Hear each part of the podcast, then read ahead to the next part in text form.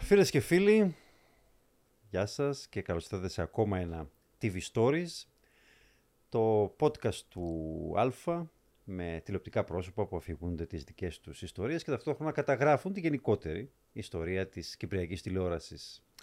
Σήμερα η καλεσμένη ε, είναι αυτό που θα το λέγαμε με όλο το θάρρος, εποχική. Συνήθως την Εύη Παπαμιχαήλ την βλέπετε και την ακούτε το Μάιο, στην εποχή της. Στην εποχή της Eurovision. Γιατί είναι η σιδηρά κυρία της Κυπριακής Eurovision, είναι η φωνή και το πρόσωπο της Eurovision και αρχηγός της αποστολής, όμως η Εύη Παπαμιχαήλ είναι πολλά περισσότερα από τη Eurovision. Και στο σημερινό TV Stories θα κοιτάξουμε να ανακαλύψουμε τα περισσότερα τουλάχιστον από αυτά. Okay. Εύη Παπαμιχαήλ, Καλώς ήρθες στο TV Stories. Καλώς σας βρίσκω. Ευχαριστώ πάρα πολύ για την πρόσκληση. Δεν φανταζόμουν ότι θα ερχόταν η στιγμή που θα κάναμε έτσι μια κουβέντα.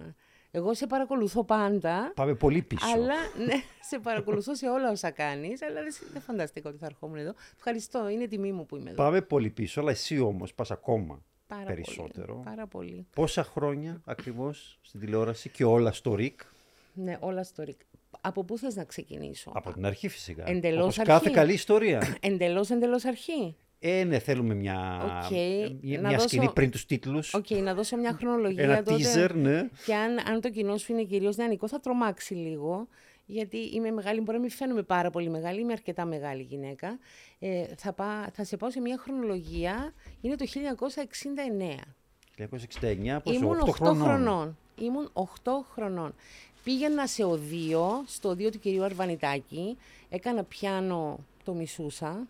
Έκανες και... και γαλλικά, άρα όντως ανατράφηκες με γαλλικά και πιάνο. γαλλικά και πιάνο. Κυριολεκτικά. Ε, ναι, ναι, ναι. Mm. Το μισούσα όμως το πιάνο γιατί είναι πάρα πολύ δύσκολο. Ήμουν όμως και στην παιδική χοροδία του κυρίου Αρβανιτάκη. Είχε φτιάξει μια εξαιρετικά ταλαντούχος άνθρωπος, σπουδαίος άνθρωπος.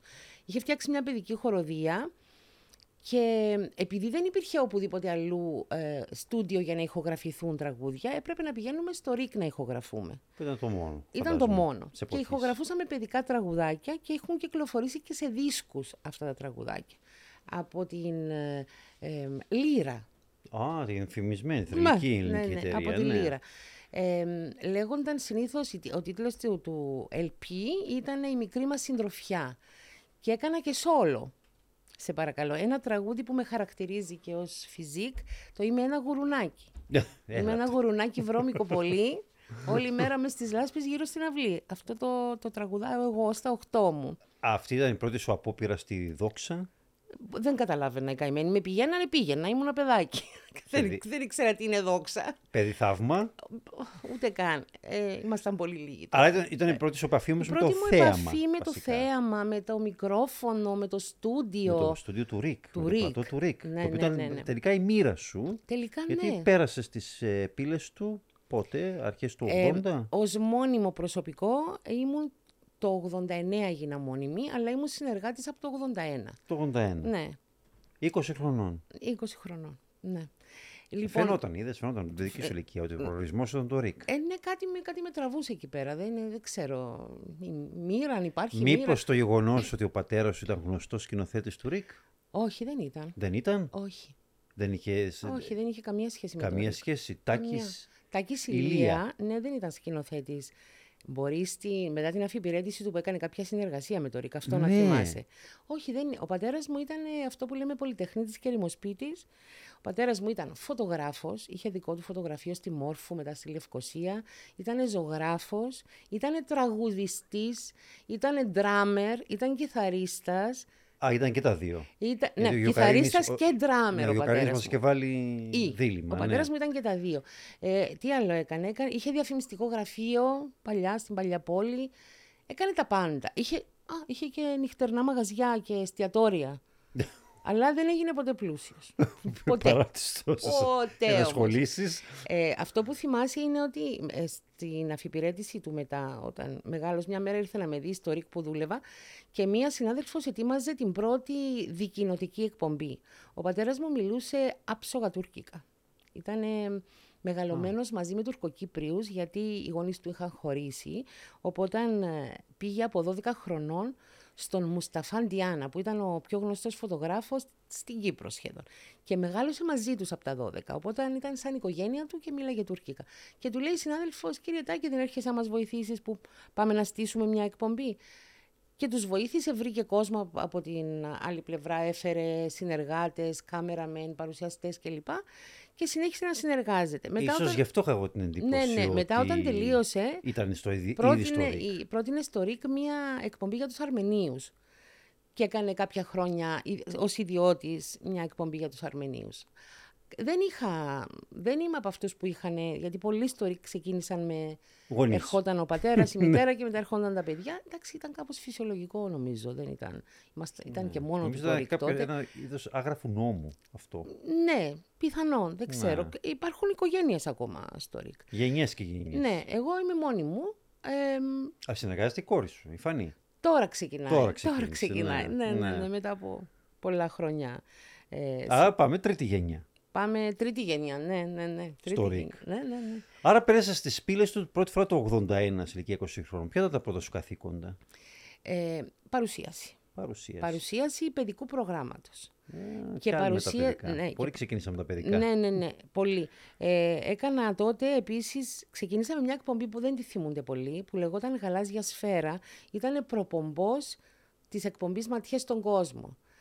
Ήτανε... Της μεγάλης επιτυχίας. ναι, ήταν αυτό για λίγο καιρό και μετά έκανα τις ματιές στον κόσμο. Τι ήταν οι ματιές στον κόσμο; Εγώ Πριν το λέω... όμως πάμε στις ναι. ματιές στον ναι. κόσμο. Γιατί βλέπω εδώ ότι παραβλέπεις κάτι. Τώρα δεν ξέρω, το ξέχασες, το έχεις αποβάλει από τη μνήμη σου; Αν Γιατί εγώ σε βρήκα, να είναι καλά ο ψηφιακός ηρόδοτος. Πού με βρήκες; να παίζεις ναι. στην τηλετενία θεατρικότητα. Ο Κανάρης στην Κύπρο το ναι, 1984. Που έφερνα το γλυκό. Μπράβο, μια σκηνή όπου φέρνει το γλυκό στους πρωταγωνιστές. Ναι, δεν μιλάω. Δεν μιλάς όμως καθόλου. Αλλά... Γυρνάς κάποια στιγμή, δεν φαίνονται μόνο τα χέρια σου με το ναι. δίσκο, αλλά κάποια στιγμή γυρνάς και φαίνεται ότι είναι η Εύη Παπαμιχαήλου. Ναι. Βέβαια, η Εύη Παπαμιχαήλου 23, 24 Κάπου εκεί, κάπου εκεί. Έπαιξα και μικρότερη. Υπάρχει, αν έψαχνες και στα ασπρόμαυρα του ψηφιακού, θα με βρίσκε και μικρή 10, 11, 12 χρονών που έκανα το παιδάκι της Βάνιας Κωνσταντίνου. Δεν το έβγαλε γιατί προφανώς προφανώ δεν ήσουν στα credits. Γιατί με, με, έψαξα με το όνομά σου ή μπορεί να μην το ανέβασαν ακόμα. Νομίζω είναι ανεβασμένο, αλλά δεν φαίνεται. Ναι, δεν, δεν κατάφερα, γιατί έψαξα, γιατί είναι έσκαψα βαθιά. Ναι, ήμουνα κόρη της ε, Βάνιας Κωνσταντίνου και του Γιώργου Ζένιου, ε, το κακομαθημένο κοριτσάκι της πόλης που επισκέπτεται με τους γονείς τους καλούς και γλυκούς ε, συγγενείς στο χωριό και κάνει τη ζωή δύσκολη στο αγοράκι. Πόσο ρίκ. Που ήταν ο άδμητος Πιτσιλίδης το, το αγοράκι. Ε, έκανα διάφορα. Έκανες, έκανες και έκανα διάφορα, ναι. Καλά, ήταν αυτό μια τακτική.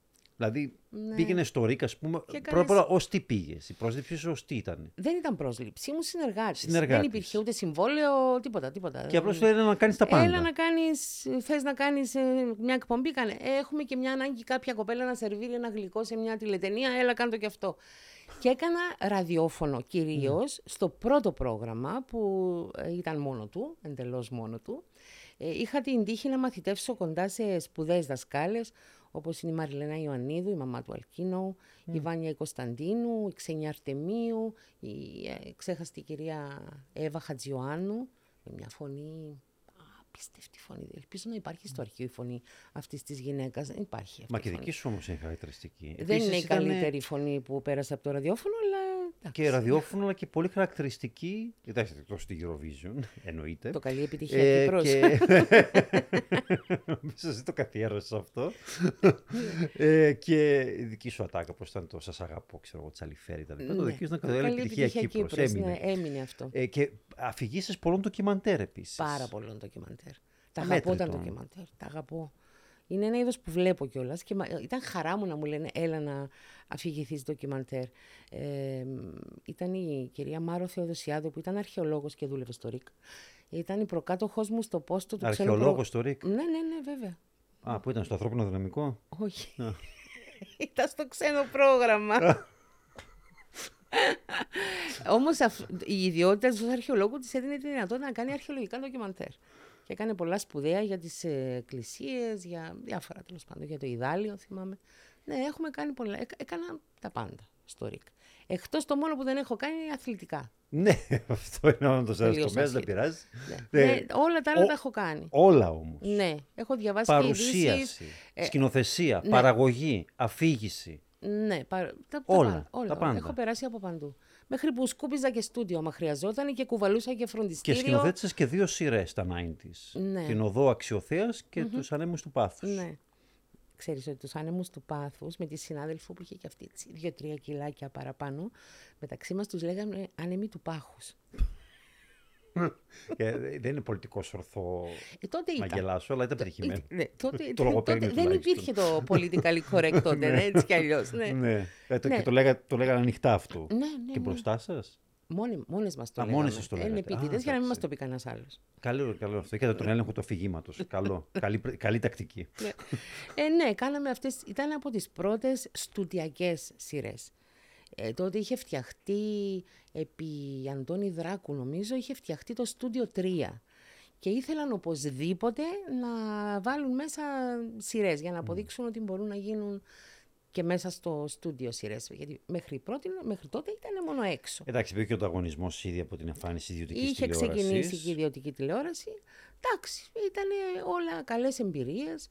Δύσκολο εγχείρημα το στудιακό πέντε επεισόδια την εβδομάδα. Ε, να αλλάζεις συνέχεια σκηνικά, μ, τα σενάρια, να τα φτιάξεις όσο γινόταν. Ε, πολλή δουλειά, πάρα πολλή δουλειά και μόνο, μόνο με συνεργάτες εντός. Δηλαδή δεν είχαμε βοήθεια.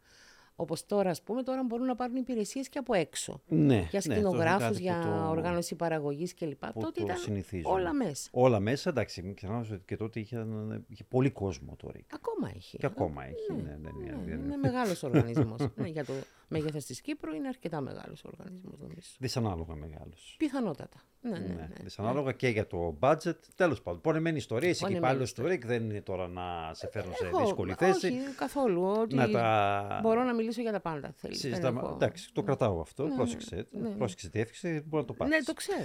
Μαζί σου μιλάω. Ε, πάμε στο, στα greatest hits σου, σίγουρα, που Ναι. είναι το ματιές στον κόσμο. Εγώ δεν την πρόλαβα, όμως ε, ρώτησα, είδα και κάποια αποσπάσματα, ε, έμαθα ότι ήταν μια αρκετά πρωτοποριακή εκπομπή για την εποχή της. Και τώρα μιλάμε για δεκαετία του 80, έτσι. ναι, 80 με αρχές 90. Αρχές 90, late 80s. Ναι. Και πή- πήγε Κράτησε 7 αρκετά. χρόνια. 7 χρόνια. 7 χρόνια. αυτό χαρακτηριστικό που διάβασα και κάποια σχόλια που μου είπαν κιόλας εκείνης της εποχής είναι ότι. Διόρθωσα με αν κάνω λάθος, γιατί σου λέει δεν ξέρω από πρώτο Ναι. χέρι και από ό,τι είδα κι εγώ λίγο κατάλαβα, ότι είναι κάτι σαν προπομπός του YouTube.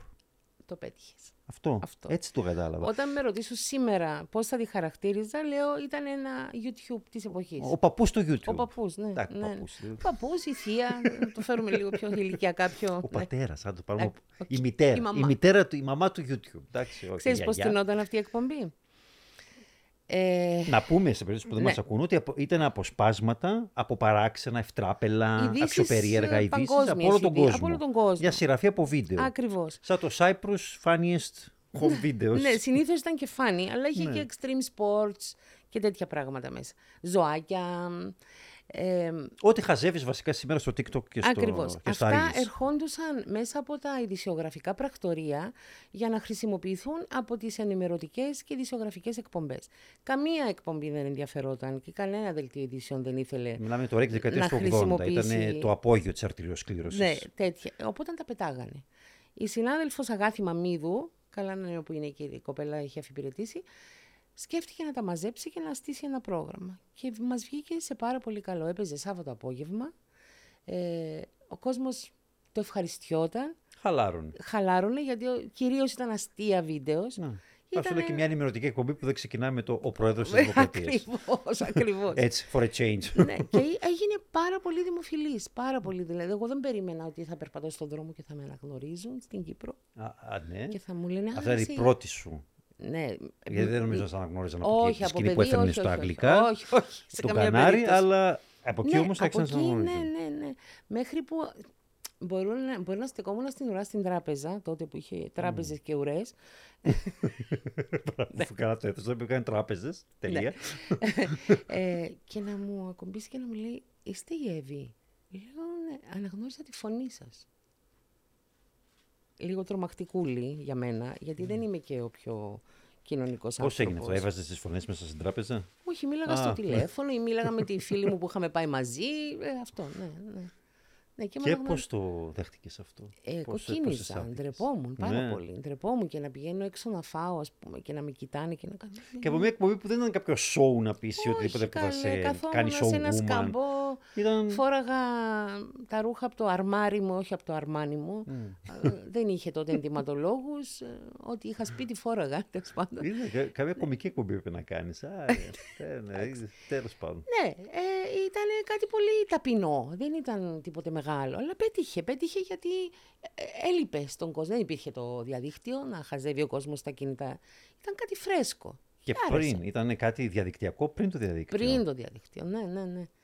Έτσι, Ήταν αυτά που συνομπάρανε οι μεγάλοι δημοσιογράφοι τα κάναμε εμείς επιτυχία. Κυριολεκτικά. Ναι. Κυριολεκτικά με πράγματα που πετούσαν οι άλλοι. Ακριβώς. Αυτό, στην κυριολεξία. Ναι. Εσύ αυτό που λένε τα σκουπίδια του ενός, θησαυρός του άλλου. Ακριβώς. Ναι, ναι, ναι, σε αυτό βασίστηκε το eBay. Ακριβώς αυτό το σκεπτικό. το σκέφτηκα ναι. αυτό. Ναι. Ακριβώς αυτό το σκεπτικό. Έχεις δίκιο, ναι. Ε, και μετά το, το 89 προκηρύχθηκαν θέσεις, έκανα εξετάσεις, πέρασα και μπήκα στο τμήμα τηλεόρασης ως βοηθός προγραμμάτων. Και ήμουνα βοηθός στους πάντες. Έτσι, έτσι ξεκινούσαμε τότε. Έτσι. Τώρα είναι αλλιώς. Τώρα μπαίνεις και είσαι σκηνοθέτης. Εμείς ξεκινήσαμε, η γενιά δική μου, ξεκινήσαμε ως βοηθοί. Δηλαδή από το να βοηθάς το σκηνοθέτη στην κανονική του δουλειά, με τα πλάνα, να ετοιμάζεις, να προετοιμάζεις, μέχρι που να κουβαλάς τη τσάντα τη σκηνοθέτη και να πηγαίνεις και τους καφέδες, αλλά δεν ήταν τίποτε προσβλητικό, δεν το νιώθαμε ως προσβλητικό εκείνη. Ήταν μέσα στα καθήκοντά σου. Δεν ήταν γραμμένο βέβαια. Ναι. Αλλά ήταν ο βοηθός, θα έκανε τα πάντα. Αλλά ταυτόχρονα μάθαινες. Μάθαινες, δεν λες τίποτα μάθαινες. Έτσι έμαθα. Εγώ δεν έχω καμία, δεν έχω σπουδές σχετικές με την τηλεόραση. Εγώ έκανα, έβγαλα ένα κολέγιο στο Παρίσι για γαλλική γλώσσα. Με υποτροφία και αυτό, γιατί τα οικονομικά μας δεν μας επέτρεπαν να πληρώσουμε και να πάμε Εντάξει, να σπουδάσουμε. δεν είναι κακό, δεν είναι και τελείως άσχετο. Ξέρεις ότι καλά ότι η γλώσσα χρειάζεται στο ΡΙΚ. Ναι, ναι, ε, εμένα όμως ήταν η γαλλική η γλώσσα. τίποτα άλλο, τίποτα παραπάνω. Ε, δεν είμαι εκείνη της γλώσσας καθόλου. Ε, αλλά ναι, έμαθα εκεί, επί τόπου. Και πιστεύω πάρα πολύ σε αυτό. Δεν λέω τα πτυχία είναι απαραίτητα. Σήμερα όλος ο κόσμος έχει ένα πτυχίο και μάλιστα των πιο πολλών συναδέλφων είναι συναφές το πτυχίο. Εγώ δεν είχα καμία σχέση, αλλά έμαθα στο mm. πεδίο και με ανθρώπους... Νομίζω ότι πολλοί της γενιάς σου ξεκίνησαν έτσι. Δηλαδή ναι. προσλαμβάνονταν ναι. ω απλοί βοηθοί ναι. ή οτιδήποτε ναι. και μετά εκπαιδεύονταν. Ναι. Τους έστειλε το ΡΙΚ και παρακολουθούσαν σεμινάρια δεν και σπούδαζαν καν ακόμα. Εγώ σε σεμινάριο. Αλλά μάθαιναν τη δουλειά μετά. Πολλοί όμως πήγαν σε σεμινάρια. Του παραγωγού, του σκηνοθέτη, ναι, του ναι, κάμεραμαν. Και είναι πολύ σημαντικό για ένα βοηθό να, να, να περάσεις από τη θέση του βοηθού. Είναι πάρα πολύ σημαντικό. Δεν μπορείς να πας τώρα. Ε, μου έλεγε ένας συνάδελφο, ένας φίλος που έχει ιδιωτική εταιρεία και του λέω πώς είναι τα πράγματα στο παζάρι έξω, βρίσκεις κόσμο να δουλέψεις. Και μου λέει, έρχονται και τους λέω, ωραία, τι μπορείτε να κάνετε. Είμαι σκηνοθέτης. Λέω, ναι, είσαι σκηνοθέτης. Μόλις τελείωσες το πανεπιστήμιο, τι δουλειές έχεις κάνει. Έχω κάνει την τη πτυχιακή μου ταινιούλα. Και πώς ναι. περιμένεις τώρα εσύ με την πτυχιακή ταινιούλα να σου δώσει ο άλλος ένα budget μιας διαφήμισης των 50.000 ευρώ να σκηνοθετήσεις; Δεν γίνονται αυτά. Πρέπει να ξεκινάς από κάτω. Βοηθά αυτό. Ναι, ε, εντάξει, δεν, τώρα έχουν αλλάξει. Ναι. Δεν, δεν υπάρχει πια αυτή η νοοτροπία. Τώρα είναι ότι με το πανεπιστήμιο θέλεις αμέσως να πιάσεις δουλειά. Ναι, αυτή η συγκεκριμένη δουλειά όμως, όπως και πολλές άλλες, δηλαδή ένας καρδιοχειρουργός που τελειώνει και παίρνει το πτυχίο του και είναι άριστος κλπ. Θα τον αφήσουν μόνο του μέσα σε ένα. Η πρώτη του εγχείρηση θα την κάνει μόνος του, χωρίς τη συμβολή άλλων γιατρών. Δεν θα πάει μερικές φορές μαζί με τον γιατί σεφ. όχι. όχι, εγώ νομίζω. Δεν του πάει η καρδιά. Ε; Όχι, εγώ θα φοβόμουν να ξέρω ότι κάποιος που μόλις βγει. Έχουν κάνει χιλιάδες βέβαια. Mm. Practice. δεν ξέρω πώς τα κάνουν. το ίδιο. Αλλά νομίζω στο πεδίο θέλεις μια αρχή έτσι να έχεις δίπλα σου ένα δυνατό χέρι να σε κρατήσει και μετά να μολιέσει. Οι αμυγός τηλεοπτικές δουλειές οι δικές σου, πέρα από όσα βοηθούσες ή ήσουν τέλος πάντων πίσω από τις κάμερες, παραγωγής, σκηνοθεσία κτλ. Ε, δεν ήταν λίγες, όμως εκτός ότι άφησαν το στίγμα τους, ήταν και αρκετά προχώ για την εποχή τους. Όπως η δεύτερη, αν δεν κάνω λάθος, ε, δουλειά. Εκτός άμα κάποια μου διέφυγε τελείως. Το με ανοιχτά χαρτιά. Το με ανοιχτά χαρτιά έχει, το, το, το, μόνο εσύ το θυμάσαι, δεν το θυμάται κανένας άλλος. Ε, Είδα αποσπάσματα και αυτό. Είδα, υπάρχουν ε, ηλεκτρονικά. Ε, και μου έκανε φοβερή εντύπωση. Πρώτα απ' όλα το στήσιμο. Να σου πω. Είδα τη- την εκπομπή που ήταν για την τεχνητή γονιμοποίηση. Η οποία Οκ. πρέπει να ήταν hot topic, ας πούμε. Σίγουρα εκείνη την εποχή, ναι. Στα. Πότε ήταν αυτό, νομίζω ήταν 93, 93. Το ναι, 93. κάπου εκεί. Ε, και είδα, α, αντί για αυτό που βλέπουμε μέχρι σήμερα, ας πούμε, το να είσαι εσύ και δίπλα απέναντί σου να κάθεται ένας ή δύο και να πώς να φλιαρούν μέχρι θανάτου, ήσουν καθώς σε σκαμπό, ανάμεσα σε κόσμο, Ναι. ήταν ε, όλες οι ενδιαφερόμενες πλευρές. Πολλές είχε πλευρές. καμιά δεκαριά άτομα, είχε Μπράβο, πολύ κόσμο. Πάρα πολύ κόσμο. Και γινόταν μια ωραία, κόσμια, καλά σκηνοθετημένη. Τώρα μιλάμε για early 90s, έτσι. Υποτίθεται ότι και η τηλεόραση ήταν τότε κάπως πρωτόγονη, Πρωτόγονη, ακόμα. ναι, ναι, ήταν, ναι. Και μια εκπομπή η οποία θα μπορούσε να σταθεί και σήμερα και μη σου πω καλύτερα Σε από αυτές ευχαριστώ που το βλέπουμε λες σήμερα. Αυτό, γιατί δεν το θυμούνται πολύ. Ξέρεις πώς έγινε αυτό; Είχαμε έναν λειτουργό, ανώτερο λειτουργό, τον αξέχαστο και πολύ αγαπημένο Λίσανδρο Αβραμίδη. Ήταν ένας κύριος με όλα τα γράμματα κεφαλαία. Ίσως γι' αυτό έφυγε και νωρίς από το ΡΙΚ και πήγε ιδιωτικά. Α, ναι, Δεν το ίσως. άντεχε μάλλον ο άνθρωπος. Τι εγώ το πες εσύ, αν το έλεγα εγώ πάλι, όχι, μου όχι, λέγανε- δεν με έχω λέγανε πρόβλημα. κακό. Είναι δύσκολο να το αντέξει το ΡΙΚ. Θέλει στομάχια. Εν πάση περιπτώσει. ο Δεν αντέχει άνθρωπος- το τηλεθεατή, φαντάζομαι από μέσα. Όχι, Παναγία μου. Ελπίζα να μην φτάσουμε σε αυτό, αλλά. Λοιπόν, με κάλεσε μια μέρα στο γραφείο του και μου λέει: Έχω... Θα ήθελα να κάνουμε μια τέτοια εκπομπή στο ΡΙΚ. Και μου την περιέγραψε. Και του λέω εγώ: Μα εγώ δεν είμαι δημοσιογράφος. Και μου λέει: Μα γι' αυτό ακριβώς σε θέλω. Θέλω έναν άνθρωπο που να κάνει τις ερωτήσεις που θα έκανε και ο μέσος τηλεθεατής. Δεν θέλω έναν ειδήμονα, δεν θέλω κάποιον να μιλάει από καθέδρας. Θέλω να είσαι ένας τηλεθεατής που απλώς έτυχε να είσαι μέσα σε εκείνο το στούντιο.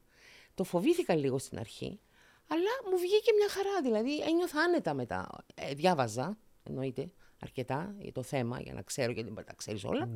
Ε, αλλά εμ, δεν, δεν έκανα ερωτήσεις που δεν τις ένιωθα ότι είναι δικές μου. Δεν έκανα απορίες, όπως αυτό ας πούμε, που είπες στο την εκπομπή, δεν έκανα επιστημονικές απορίες. Έκανα απορίες του μέσου ανθρώπου. Ακριβώς, στο μέσο τηλεθεατή, Ναι. τι, τι Πώς το είναι, υπήρχαν σκέφτεσαι, και τι- ε, Υπήρχαν και απόψεις από επιστήμονες, ειδικούς, βέβαια, υπήρχαν και βέβαια. επιστήμονες. Αλλά τους άφηνα να τα λένε αυτοί. Και επίσης το δεύτερο πράγμα που μου έκανε εντύπωση είναι ότι για ένα θέμα που αφορά την, ε, καθαρά τη γυναική ανατομία, όπως είναι η τεχνική γονιμοποίηση, είχε γυναίκες στην εκπομπή. Ναι. Σε αντίθεση με κάτι άλλες εκπομπές, ας πούμε. Ναι. Θυμάμαι ένα μέρα μεσημέρι ας πούμε, με τον Πάρη Ποταμίτη για τις εκτρώσεις, που ήταν όλοι άντρες. Ναι. Ναι. Πω, πω. Έχει, υπάρχει και σχετικό screenshot το οποίο κάνει τις βόλτες Α, του. ατυχές Ναι. αυτό. Πα, ε, ε, ε, τρι- τέσσερις άντρες ήταν, ο ένας παπάς εννοείται κλασικά. Α, και ναι. όλοι μιλούσαν για τις εκτρώσεις, Ναι. ξέρεις, χωρίς παρουσία, γυναικεία παρουσία. Μάλιστα. Και έχει μείνει αυτό για το ΡΙΚ. Αλλά τότε όμως, σκέψου το 1993, η Ναι. μισή περίπου από αυτούς για εκείνο το θέμα ήταν γυναίκες. Είναι Εντάξει, καλό. υπήρχε ο παπάς, αναγκαίο Ε, κακό. ναι, δεν μπορούμε να τους Ε, αποφύγουμε. δεν μπορείς να τους αποφύγεις. αλλά όμως, σκέψου. Γιατί σήμερα τα στάνταρ του ΡΙΚ δεν είναι στο ύψος που ήταν δεκαετία του 90. Και είναι πολύ λυπηρό αυτό. Και Ναι. σκέφτηκα όχι μόνο ποτέ του έτσι. ΡΙΚ, γενικά δες πώς είναι σήμερα αυτού του είδους οι εκπομπές. Ή θα έχεις τις απογευματινές που θα είναι infotainment και λίγο χαλαρές και μπορεί να έχουν και λίγη επικαιρότητα, αλλά κυρίως χαχαχά και χουχουχού. Ή θα έχεις το βραδινό talk show, όπου είναι ο δημοσιογράφος Ένας με με έναν, έναν ναι. πολιτικό συνήθως ε, να μιλούν μέχρι να πέσει ο Ναι, θεατής σε ναι, κόμμα τη κόμμα. βαρεμάρα. Ναι, ναι, ναι, συμφωνώ Ε, σε αυτό. αυτό δεν υπάρχει. Νομίζω μ, η τελευταία ίσως αυτού το στυλ και λένε ότι μάλλον πρέπει να επηρεάστηκε πολύ από το ανοιχτά χαρτιά ήταν το συζητάμε με την Ειρήνη Με την Χαραλαμπίδου Ειρήνη, ναι, ήμασταν πριν στην την ίδια- κερδίσει η ναι, Βουλή. πριν την κερ- ναι, ήμασταν στην ίδια εποχή περίπου. Ναι. Ω, αυτό- Εγώ- το ε, συζητάμε ήταν πολύ αργότερα, πολύ το αργότερα. θυμάμαι εγώ, ήταν Ναι. αρχ- ε, Ναι, η μέσα Ειρήνη του ήταν- 2000. Ναι, ναι, ναι, έχεις δίκιο. Ε, τουλάχιστον μια Εγώ δεν- δεκαετία Εγώ μετά. δεν δοκίμασα να πάω στη Βουλή. Λες να τα κατάφερνα. Τότε που έκανα τις ματιές στον κόσμο μπορεί να τα κατάφερνα. Που δεν ήσουν τόσο ξέρω. δημοφιλής, Ναι, ναι, ναι, ναι. γιατί όχι. Αλλά δεν μ' αρέσουν τα Έπρεπε κόμματα. να κεφαλοποιήσεις την Δεν μ' αρέσουν τα δημοτικότητά σου. κόμματα, δεν μ' Δεν το αρέσουν. έκανες. Όχι. Δεν σ' αρέσει η πολιτική. Δε- όχι. Μ' αρέσει η πολιτική, αλλά δεν μ' αρέσουν τα κόμματα. Ναι. Ενδιαφέρομαι για Και την ίσως γι' αυτό τα με- μαθητά χαρτιά. Βρ- βρ- Διάβασα ένα σχόλιο, ε, βρήκα από το TV Mania του 1993, Κύριε των δυνάμεων. που έγραφε ότι σε αυτή την εκπομπή δεν θα δείτε ούτε Κληρίδη, ούτε Μάτσι, ούτε Χριστόφια, ούτε Κυπριανού, ούτε Λισαρίδη. Μάλιστα. Όντως. Λίγο είναι. Ναι, γιατί εκείνη την εποχή κυριαρχούσαν οι πολιτικοί. Ναι. Όπως Εντάξει, και τώρα. Και τώρα. Εντάξει, όχι Ξα- αυτή, από Όχι, γιατί- ναι, εντάξει. ε, υποχρεωτικά, ναι. Ναι, Αλλά, δεν ζει κανένας ε, τους. Σπάνια, όντως, έχεις δίκιο να δεις εκπομπή talk show που να μην έχει πολιτικούς μέσα. Και, μπορώ Και το γιατί ίδιο το κάνω. στυλ. Το ίδιο στυλ, ναι. Και το ίδιο ακριβώς Ναι. στυλ. Εδώ σου λέω ότι βλέπω ότι η Κυπριακή τηλεόραση, ξέρω αν εσύ που είσαι και μέσα, βέβαια, είσαι στην κρατική, η οποία είναι τελείως διαφορετικό ζώο, η κρατική Ναι, είναι, τηλεόραση. είναι. Ε, αλλά βλέπω ότι πάει προς τα πίσω. Ότι ε, δεν μπορεί το Ναι. 93 οι εκπομπές να ήταν πιο ζωντανές. Δεν ξέρω γιατί έχει εξαφανιστεί η Από φαντασία, σήμερα. Η δημιουργικότητα. ε, πατάει ο ένας πάνω στο προηγούμενο. Ε, δεν, δεν ψάχνονται όσο πρέπει, δεν βάζουν κάτω τη φαντασία τους να δουλέψει. Κάναμε τότε κάτι εκπομπές. Εμένα μου ήρθε στο νου τώρα μια εκπομπή που λεγόταν Μουσικές Περιπέτειες. Δεν ξέρω αν την πέτυχες κάπου. Αυτή η τίτλη δεν πολύ ζορίζεται στο Ρίκ και τους Όχι, τίτλους. αλλά παρόλα αυτά ήταν μια εκπομπή μουσική τύπου διαγωνισμού. Ε, μ, παρουσίαζε η Μαρίνα η Μαλένη και είχα μαζί μου συνεργάτητα τη Λέα τη Μαλένη, η οποία είναι η τελειομανής με την Ναι. ε, πλήρη έννοια της λέξης. Και δουλεύαμε με τόσο κέφι. Μ, Η Λέα μέχρι που έφτιαξε μόνη της το σκηνικό. Ε, οι καρέκλες που χρησιμοποιούσαμε ήταν κάτι πολύ πρωτοποριακό. Πήγαμε και βρήκαμε κάτι μεταλλικές κόκκινες καρέκλες. Τους κακοφάνηκε σαν, α, βάλτε κόκκινες καρέκλες μέσα στο λες και ήταν, ξέρω Λες, εγώ, είναι δεν κεντρική ξέρω τι, επιτροπή του ε, ΑΚΕΛ, ας Ναι, πούμε, ναι, ναι. Ναι. Τι σημαίνει, είναι μουσικός διαγωνισμός. Θα... γι- Α, και ακόμα κυκλοφορούν οι καρέκλες αυτές μες στο ΡΙΚ, για να καταλάβεις. Εν πάση περιπτώσει, εγώ νιώθω ότι οι πιο πολλές δουλειές που έκανα και στο ραδιόφωνο και στην τηλεόραση ε, είχαν μέσα χαρά. Είχαν μια χαρά που δεν ξέρω αν την έχουν πλέον οι άνθρωποι που κάνουν τηλεόραση. Ε, πρέπει να, να ενθουσιάζεσαι λίγο με αυτό που θα κάνεις.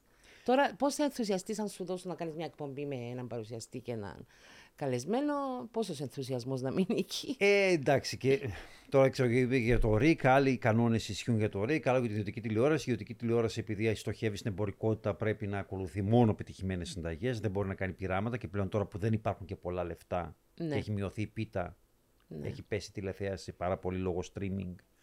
Ναι, αλλά Ελάχιστοι εμείς- έχουν μείνει εμείς δεν έχουμε. τηλεθεατέ. Τη, τη διαφήμιση του ΡΙΚ την δώσανε. Ε, μπορούν να την πάρουν, την πήραν οι Ναι, ιδιώτες. τώρα είναι σε κα- στο 100% εξαρτώμενο από το κράτος. ναι, όντως. 37 εκατομμύρια. Εγώ διαφωνώ με αυτό. Δεν μου λες πόσα πάνε στο πρόγραμμα, το 37 εκατομμύρια. Ε, Εγώ ξέρω δύο. Περίπου, ο, είναι περίπου τέσσερα. Τέσσερα; Τέσσερα, τεσσεράμιση. Ναι. σκέψου Αλλά με τα αναλογία. αθλητικά μέσα. Και με τα Και με τα αθλητικά. αθλητικά. Ναι. Και οι συμπαραγωγές. Εννοείς και το αθλητικά τις ξένο. μεγάλες διοργανώσεις που αγοράζει Ναι, το ΡΙΚ. που- Μουντιάλ, ναι, Ολυμπιάδες. Ολυμπιακούς, ναι, όλα, όλα μέσα. Ανά έτος. Είναι πολύ μικρό το ποσοστό. Πάρα πολύ μικρό. Και τα υπόλοιπα που πάνε, Είναι μισθοί, μισθοί. ε, Συντάξεις. συντάξεις, ναι, όλα αυτά. Που πιθανότατα έπρεπε να, να δίνονται με άλλο τρόπο. Δεν ξέρω, δεν έπρεπε να είναι όλα μαζί και να πρέπει να εξοικονομήσεις για να κάνεις πρόγραμμα. Τι... Και σκέψου ότι είναι αντίστοιχο, δηλαδή αυτό το είναι πολύ μικρότερο βασικά από ότι τον, ε, και τα ιδιωτικά κανάλια. Εντάξει, δεν είναι και πολύ μεγαλύτερο το budget, αλλά εκείνο έχουν budget να καλύψουν τα πάντα. Ναι, Δηλαδή με, μπορεί με 6, 7, 8 εκατομμύρια να καλύψουν τα πάντα. Ναι, Αυτό είναι- που καλύπτει το ΡΙΚ με 37. είναι πολύ λιγότεροι οι άνθρωποι που δουλεύουν στα ιδιωτικά κανάλια. Φαντάζομαι οι μισθοί Ναι, αλλά το πρόγραμμα είναι και όμως- πιο κάτω. Το πρόγραμμα, εντάξει, δεν ξέρω πώς τα καταφέρνουν. Δεν ξέρω Πολύ πώς τα κάνουν. καλύτερο. Ναι, μπορεί όμως Και να μην είναι όλο δικό Και τα τους. έσοδα από τις διαφημίσεις, ε, πιθανότατα. Γιατί τα δημοφιλή προγράμματα στην ιδιωτική τηλεόραση τραβάνε Εντάξει, και πολύ σίγουρα διαφήμιση. θέλουν και την, ε, Μπορεί να, διαφήμιση, να, αλλιώς αυτο- πώς θα να επιβιώνουν. αυτοχρηματοδοτούνται κιόλας από τη διαφήμιση που παίρνουν. Το ΡΙΚ όταν ήταν στη διαφήμιση, που δεν το κυνηγούσε και ιδιαίτερα εδώ που τα λέμε. Όχι. Ε, δεν, επι... δεν βασιζόταν όμως σε αυτό για να επιβιώσει. Όχι, γιατί ξέρεις τι συμβαίνει. Όλα τα έσοδα από τη διαφήμιση αφαιρούνταν από τον προϋπολογισμό. προϋπολογισμό. Και όλες οι χορηγίες που έρχονται, γιατί τώρα ακόμα υπάρχουν οι χορηγίες, πες ότι είναι το χ πρόγραμμα και είναι χορηγημένο. Τα χρήματα της χορηγίας δεν έρχονται στην εκπομπή. Πάνε στη μαύρη τρύπα του ΡΙΚ. Άρα, γιατί να κυνηγήσεις τη χορηγία, αν είσαι και παραγωγός και να βγεις έξω να Ακριβώς. ψάχνεις; Αφού δεν θα πάρεις για την εκπομπή σου για να τη βελτιώσεις. Τα ίδια, αυτό θα αφαιρεθούν Κουφά μετά και πράγματα. από την. Ναι, ε, περίεργα πράγματα. Δεν ξέρω Από πώς τον τα- προπολογισμό. Ε, γι' αυτό δεν εξυπηρετούσε βασικά Να υπάρχει η διαφήμιση. διαφήμιση Ε, βέβαια. όταν καταργήθηκε. Εντάξει, Δεν ήταν και ένα δωράκι της Ναι. κυβέρνησης προς τα ιδιωτικά κανάλια. Ναι, αλλά Και ειδικά αυτό στο ακούγεται, ΡΙΚ ξέρω εγώ, δεν λίγο, λίγο αμήχανα. εξυπηρετούσε. Άμα σκεφτείς ότι βρισκόμαστε στον Α. ναι, α, ναι, ως γεγονός, τώρα που το λες. Ε, ναι, ε, από τη στιγμή που τα χρήματα δεν πήγαιναν για να βελτιωθούν οι παραγωγές, εντάξει, Δρόμο. ας πάνε στο καλό. Ναι. Ε, ήταν την περίοδο που ήθελε και ο Αβέροφ να το κάνει BBC το, Ναι. το ΡΙΚ. Θυμάσαι ε, την Ναι, περίοδο ναι, ναι. εκείνη. Μόνο Πολύ ένα- γέλιο. Ένα C έχουμε εκείνο και Ναι. έχουμε και ένα B. C, Y, B, C, ναι. Ε, πολύ γέλιο, ναι. Συγγνώμη που το Εκείνη λέω, την, ε, αλλά περίοδο- ναι, ναι, ναι. πρέπει να ξέρουμε τα... γιατί μιλάμε. Ναι. Ε, τελείως διαφορετικά. Τώρα ο πράγματα. επίσημος τίτλος σου είναι ανώτερη λειτουργός Ναι, ξένου προγραμμάτων, προγράμματος. προγραμμάτων, προγραμμάτων τηλεόρασης. τηλεόρασης, Ναι. αλλά με, με ειδικότητα, στην υπηρεσία ξένου προγράμματος, το, Το οποίο ξέρω αγαπώ πρόγραμμα. πάρα πολύ. Το οποίο αγαπάς πολύ, αλλά δεν βλέπει κανένας. Είναι άγωνη να γραμμή. κάνω, τι Κυρίως ΡΕΚ 2, το βασιλιό σου. Το οποίο. Εντάξει, από φέτος, ευτυχώς, πη- υπήρ- πάρθηκαν κάποιες αποφάσεις να φύγουν από το ΡΙΚ η Βουλή, ας πούμε, να πηγαίνει HT, αλλά συνέδρια κομμάτων που μας... Εσύ ξέρεις πολύ καλά ότι Ναι. ο τηλεθεατής θέλει συνέπεια. Αν είναι να βάζω μια σειρά 4 ή 5 μέρες την εβδομάδα, αλλά τη μία να την πετάω έξω γιατί έχει βουλή ή γιατί έχει συνέδριο ένα κόμμα ή γιατί δεν ξέρω και εγώ τι άλλο. Όλες τις αγκαρίες που είναι αναγκασμένο Εκτός που το θα ΡΙΚ σε να- βρίζουν οι Ναι. τηλεθεατές, δεν θα ξαναγυρίσουν να σε Και βρουν. πράγματα που δεν ενδιαφέρουν κανέναν. Δηλαδή, ποιος θα κάτσει να δει, ρε παιδιά, το συνέδριο του, του Ακέλη της ΕΔΕΚ; Προφανώς είναι Αν είναι μέσα στο, δυνατόν. στην αποστολή, Στην μας αποστολή και του. Οφείλουμε ΡΙΚ, να ναι. το κάνουμε. Ναι, Αλλά ό,τι αγκαρία, ας πούμε. βρήκαμε τρόπο να το κάνουμε αλλιώς. Θα πηγαίνουν στο HT για να μην χαλάει Ναι. ο κατακαημένος ο προγραμματισμός του ΡΙΚ 2. Γιατί αλλήμον, άμα δεν βλέπεις το συνέδριο της ΕΔΕΚ σε Χάιντι. Σε high Αλλά δεν definition, είχαμε που άλλο να το βάλουμε, οπότε Ναι. εκεί έπρεπε να πάει. Εν πάση περιπτώσει, εγώ πιστεύω ότι ε, παρόλο που ξέρω ότι ο κόσμος δεν θα δει εύκολα ξένο πρόγραμμα από ανοιχτή τηλεόραση, γιατί υπάρχει το Netflix, υπάρχουν Ακριβώς. χιλιάδες άλλα πράγματα. Όμως, Είναι σε ποιους απευθύνεσαι; απευθύνεσαι στους όποιους δεν έχουν τη δυνατότητα να έχουν πλατφόρμες. Ναι. Γιατί ακόμα και τα 11 ευρώ του Netflix για κάποιον δεν είναι εύκολο να τα έχει άλλες προτεραιότητες ο κόσμος πιθανότατα για τα 11 ευρώ. Οπότε θεωρώ ότι είναι καθήκον μας να προσφέρουμε μια ποικιλία προγράμματος. Είμαι υπέρ αυτού, έστω και αν δεν μας βλέπει πολλοίς κόσμος. Γιατί έρχεται κόσμος και μου λέει βλέπω ΡΙΚ 2. Είναι λίγοι, Και καλές αλλά βλέπω. σειρές βάζει Και- το ΡΙΚ 2. ναι, ναι. Είμαι πολύ ευτυχής γιατί Οι έχω, ξένες σειρές. έχω δύο συνεργάτες, είναι η Λίζα Μωραήτου και η Χριστιανά Ημιτέλα. Δουλεύουμε, ήταν πριν από μένα εκεί τα κορίτσια και δουλεύουμε πολύ αρμονικά και πιστεύω ότι και αυτές έχουν πολύ καλή αισθητική και μ, ξέρουν να ξεχωρίσουν την ποιοτική σειρά, την καλή σειρά. Ε, είναι cherry picking. Δεν κα- κάνουμε πολλές μικρές συμφωνίες για να βρούμε αυτές τις σειρές. Γιατί συνήθως οι εταιρείες, με πέτυχες προχτές που ήμουν και στην αγορά στο Στις Midcom Κάνες, στις ναι. Κάνες, συνήθως οι εταιρείες προσπαθούν να σου πουλήσουν μεγάλα πακέτα. Εμείς σιγά σιγά καταφέραμε να τους πείσουμε ότι εφόσον είμαστε πολύ μικροί, μικρό κανάλι, θα κάνουμε μεν συμφωνία μαζί, σας, αλλά δεν θα είναι μεγάλη. Θα πάρουμε τρεις σειρές από σένα, τέσσερις από τον άλλον, δέκα κινηματογραφικές ταινίες από εδώ, δεκαπέντε από εκεί, ενώ παλιότερα το Ρίκα αγόρασε με τη Σέσουλα και δεν ήταν και όλα αλφα-αλφα. Τώρα νομίζω είμαστε σε πολύ Και καλό σε- δρόμο. τις θυμάμαι. Και κυρίως και πολλές ε, τηλετενίες.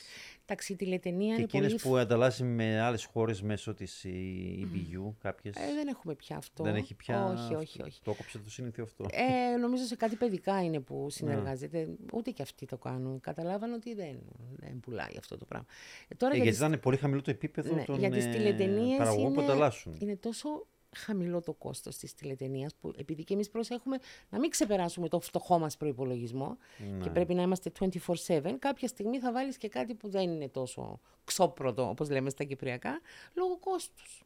Αναγκάζεσαι να το κάνεις.